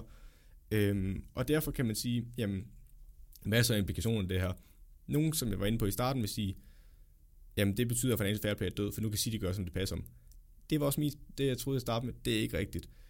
For det første, så er UEFA i gang med at lave om på Financial Fair Play. Nu har de jo et år her, hvor Financial Fair Play er sat på pause på grund af de økonomiske efter, efterspil af covid-19. Øh, og derfor er det sat på pause. Men, men så, samtidig vil de så lave nogle ændringer, og det er blandt andet noget, som garanteret tidsbjørn kan gætte mig til, at de vil lave om på. Der er måske nogle andre ting, øh, de vil lave om på. Øh, så, så det går ikke væk fra Financial Fair Play. Og City er blevet reddet her af min antagelse. Nu skal jeg læse den fuld dom afsigelse, og igen, det er lidt her, det er min egen påstand. Jeg tror, City er blevet reddet rigtig meget af UEFA's egne fejl i den her. Øh, jeg tror stadig, der er noget på City. Jeg tror bare, det er den måde, UEFA har formuleret det her på at være dårligt til at bevise det, der gør, at City slipper fri. Igen, det er lidt en påstand. Øh, det er ikke blevet fuldt bakket op, men ud fra den her domafsigelse, den, det der står her, der vil jeg godt våge påstå, og i forhold til det bevismateriale, der har været øh, bragt tidligere i forbindelse med Project Longbow, som vi var inde på i et tidligere afsnit, så mener jeg stadig, at City er skyldig. Mit problem med det her, det er, Financial Fair Play blev skabt for, at klubber ikke skulle gå ud og bruge flere penge, end de egentlig har, eller har altså indkomst og så videre. Og det kan man så sige, det dårlige det er, at det skaber et glasloft, der gør, at dem, der er forvejen var rige i Premier League, for eksempel Liverpool, Chelsea, Manchester United, Arsenal, det vil være svært at bryde ind op til dem, fordi nu har vi jo sat, øh, det er jo kun den form for indtægt, du har reelt, der gør, at du kan øh, komme op i toppen, og det er svært, det er sådan en lidt selvforstærkende effekt. Men det her, det gør bare, at City har haft mulighed for, inden, altså hvis Financial, Financial Fair ikke var der så let at få et hold som City eller andre at købe sig ind. Problemet bliver bare, hvis det er en lille klub, der bliver opkøbt af for eksempel en oliesheik, eller russisk rigemand, eller en amerikansk rigemand. Jamen, hvis han så siger, nu er jeg træt af det her, det er lidt som et legetøj, nu er jeg træt af det. Jamen, hvis sådan en klub så har enormt store øh, lønninger, så er der ikke nogen, der betaler lønninger, fordi det er kunstigt. Det er kun ejeren, der har stået og kastet penge i det ene underskud efter det andet. Og så kan de her klubber ende med konkurs, og det er jo ikke, jo, det er ejeren, der ejer dem. Jo, det er rigmanden, der ejer dem. Men i virkeligheden, så er det jo fansene, det er øh, den lokale øh, by, der ejer dem. Det er jo dem, der ejer klubben, for det har det er altid gjort. Øh, og det er så synd for dem, hvis det er en klub, der bliver ødelagt på grund af det. Øh, og en anden ting, der gør mig bekymret, det er, at nu kan vi stå i en situation, nu ved jeg godt, City de købte jo, øh, inden Financial Fair blev skabt, de købte klubben i 2009, altså Sheikh Mansour-familien øh, opkøbte klubben, og i 2010 kommer Financial Fair Play. Jeg tror, hvis Financial Fair Play var kommet tidligere, så er det ikke sikkert, at de har købt Manchester City, fordi så er det været svært at tage det spring. Nu har City så gjort det på nogle kreative måder, blandt andet i forhold til indkomst. Øhm, men for nye ejere vil det være svært at komme ind og sige, jamen vi, vi køber os bare frem til succes, fordi du skal have gang i ungdomsakademier, du skal have gang i sponsorater, du skal have gang i alt muligt transfersalg og sådan nogle ting. Hvis du bare kommer en masse milliardær, så kan du bare smide penge efter det, og være fuldstændig ligeglad med alt det, fordi før eller senere, så må der jo være nogle dygtige spillere til de her penge. Og det kan bekymre mig, at vi kan stå i en situation nu. Vi har haft det lidt i Paris, vi har haft det i City, vi har også haft det lidt i nogle øh, af de engelske klubber i Wolverhampton, og i Southampton, hvor kineser køber sig ind, og hvor der kan være lidt motiv omkring øh, noget med statsstøtte og sådan noget. Det er bekymrende for mig det her, fordi det giver altså en mulighed for nogle af de her øh, rige, man kan gå ind og købe klubber, og så finde kreative måder til at gå udenom financial fair play. Så jeg håber godt nok, de finder på nogle løsninger til det her fremadrettet øh, i deres opdaterede udgave af Financial Fair Play. En meget detaljeret gennemgang, det må jeg sige. Ja, nu håber jeg ikke, at jeg forvirret for meget. Jeg var meget rundt omkring, men... Ja, øh, det er kun dejligt. Men jeg håber, at det gav lidt stof til eftertanke, og så skal jeg nok vende tilbage, når der kommer en fuld dom, fordi der er noget der, der er min påstand. Ja, nu skal jeg passe på, at Manchester City ikke kommer efter mig. Men, men ud fra det, jeg har læst tidligere, øh, og ud fra den her dommersigelse, så er jeg overhovedet ikke øh, sikker på, at Manchester City er uskyldig. Og jeg tror tværtimod, så det er ikke bekræftet, men det er i hvert fald slet ikke fjernet min mistanke mod Manchester City, fordi jeg tror stadigvæk, der er mange af de her ting, de har overtrådt. Og det er også en, øh, en mistanke, som, som flere andre har haft, og øh, jeg husker særligt et, øh, hvad hedder det, et citat fra, fra Jose Mourinho, som, som kommenterer på den her sag, og jamen, som du siger, han er heller ikke helt sikker på, at de er, de er uskyldige, og han siger, at han skal ikke øh, fortælle, om de er uskyldige eller ej, men han synes, det er lidt mærkeligt, at de skal betale en bøde på 10 millioner euro stadig, hvis, hvis de ikke er, er, er skyldige, og som han siger, if, if you're not guilty, you don't pay.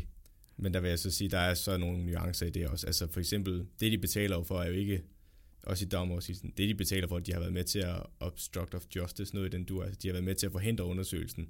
Øh, og der vil jeg jo så sige i forhold til Mourinho, han har en pointe lidt i, hvorfor er du så øh, hvorfor vil du ikke samarbejde med UEFA, hvis, med mindre du har noget at skjule? Altså, du kunne lige så godt bare lægge alle kort på bordet og sige, jamen, vi er uskyldige. Øh, det kan godt være at sige, at jeg ser det på andre måder, men jeg synes, det virker lidt suspekt. Det vil jeg også øh, give Mourinho ret i. Helt klart. Og det er, det er en sag, som, ja, nu er den jo afgjort, men den kommer jo stadig til at fortsætte, og det er jo noget, der kommer til at trække tråde, som du siger. UEFA, de, øh, de kommer nok til at ændre det her financial fair play og reglerne omkring det. Og det vil jeg jo sige, at financial fair play er langt fra perfekt, på grund af det glasloft, det kan skabe, øh, og nogle andre ting, men det er det bedste alternativ, vi har. Altså, jeg synes, det er så vigtigt, at vi bibeholder det i en eller anden form. Øhm, og så vil jeg også sige, at det er ikke helt slut endnu. Altså, Premier League er i gang med en undersøgelse af Manchester City. Der kan jeg så godt stille spørgsmålstegn ved, hvor stor interesse de, de har skulle smide et Manchester City-hold ud, eller give dem en bøde. De vil nok give dem en bøde eller sådan noget. Jeg tror ikke, det bliver noget større, fordi de har ingen interesse i, at en af deres store klubber lige pludselig bliver utilfredse, eller øh, bliver smidt ud af ligaen. Det kan jeg ikke forestille mig. Det er nok mere vasken hænder. Ja, det er nok. gør også noget. Ja, det, det kan godt være, den lige, den, det, det kan godt være, den lige går lidt i hi. Men i hvert fald, det, der kommer efterspil, og øh, ja, vi snakker vel egentlig også Financial Fair Play, dengang vi havde Kenneth Kortsen i studiet. Ja, lige præcis. Så kan man også, øh, det synes jeg også, man skal gå ind og høre, hvis det er. Øh, ja, start med den tidligere deep dive i afsnit 15, og så kan man gå ind og høre Kenneth også, for han har nogle rigtig, rigtig spændende tanker om det også. Og så kan man lytte til Søren her, og så kan man øh, forvente, når du engang har læst ja. den fulde domsopsigelse. Jeg vil lige sige, jeg tror ikke, det er den, den trilogi, der måske sådan bliver blockbuster. Altså sådan, jeg tror ikke, det er den, hvor... Det er, ikke, det er ikke Batman-trilogien. Nej, jeg tænker, det er ikke deroppe, vi er. Øh, det er heller ikke lige at gå ud og slå nogle af de store plader selv på den her. Men, øh, men jeg synes, det er vigtigt, at man får det vendt. Øh, fordi jeg synes generelt, det er vigtigt, at vi kan alle sammen godt lide fodbold, men vi bliver også nødt til at nogle gange kigge på det, der sker bagved, fordi fodbold kan også blive brugt til en politisk platform på alle mulige måder, og det vil vi bare ikke have. Og øh, anderledes deep dive, men en meget detaljeret og meget, øh, jeg vil sige man, når man kommer rundt om et emne, hvad kalder man det? Jeg er helt Fyldskørende. Fyldskørende. Ah.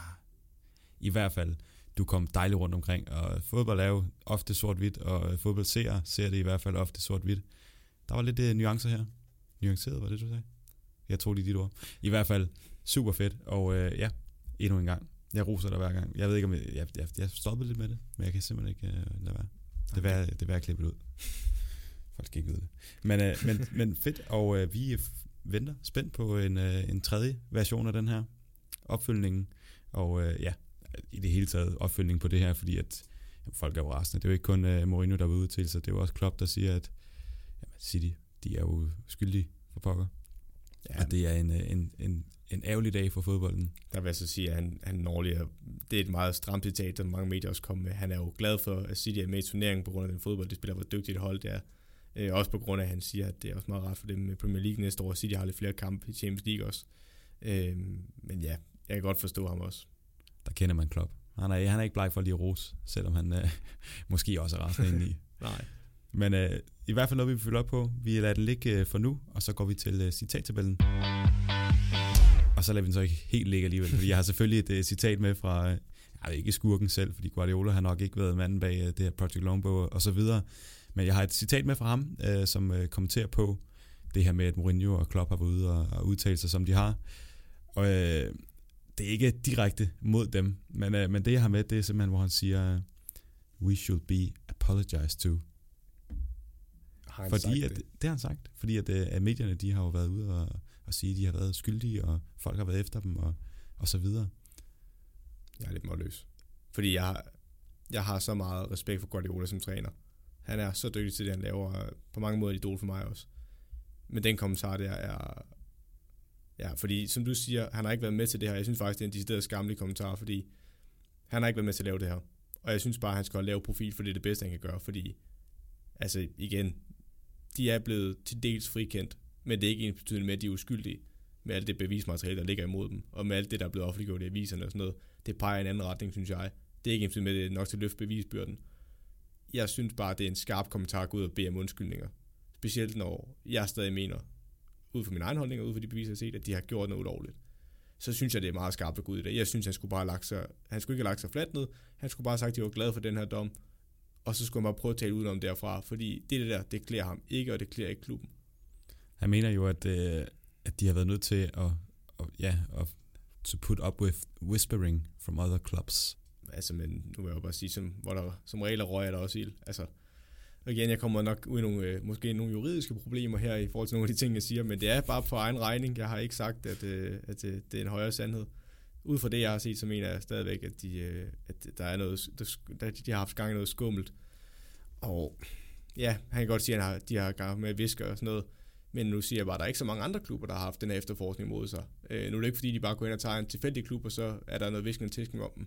Det er jo, fordi der har været et eller andet, som nogen mener har været suspekt, eller været på grænsen til noget ulovligt, eller, eller har været ulovligt. Så jeg synes, det, jeg synes, det er skamligt. Jeg kan mærke, at vi er, vi, vi er langt nede så. Ja, og igen, nu skal jeg passe på, fordi nogen vil garanteret skyde med skoene af Liverpool-fan, det er derfor, jeg gør det. Det har ikke noget med det at gøre, vil jeg gerne Ej, jeg vil understrege. sige, jeg, jeg, jeg, nu er jeg ikke øh, City-fan, men jeg er da heller ikke Liverpool-fan, men altså, det er ikke smart. Det Ej. kan vi hurtigt blive enige om. Ja, så øh, nej, jeg vil mene, den er rigtig langt ned, og øh, den, den er på grænsen til Granit Xhaka citatet, vil jeg sådan sige. Jeg synes virkelig, det er, for en mand, jeg har så stor respekt for, synes jeg, det er så, så latterligt citat. Så du er næsten helt ned til, til Granit. Ja, det kan godt være, den er lidt, un, er lidt over den. Vi skal, øh, vi skal simpelthen under, under Emery og hans et, Ja. et eller andet sted geniale citat, at uh, ja, confidence, confidence is only coming with good results. Det er sådan, Ja. man skaber de gode resultater. Ja, absolut, der synes jeg Det er ikke. bare at få nogle gode resultater. det er så enkelt. Jamen, øh, vi smider den ind der så, og så øh, må vi nok også hellere lukke den ned for i dag. Det blev en af de længere også, Ja. men øh, fyldskørende også, og øh, når man har 10 kampe og en City-sag, jamen, så må man jo give den gas, og klokken den har også rundet 19, og øh, kampene for i dag starter nu, så øh, øh, jeg vil sige tak for i dag, Selv tak og tak til lytteren, og så, øh, ja, det er onsdag, så bare have en rigtig god dag.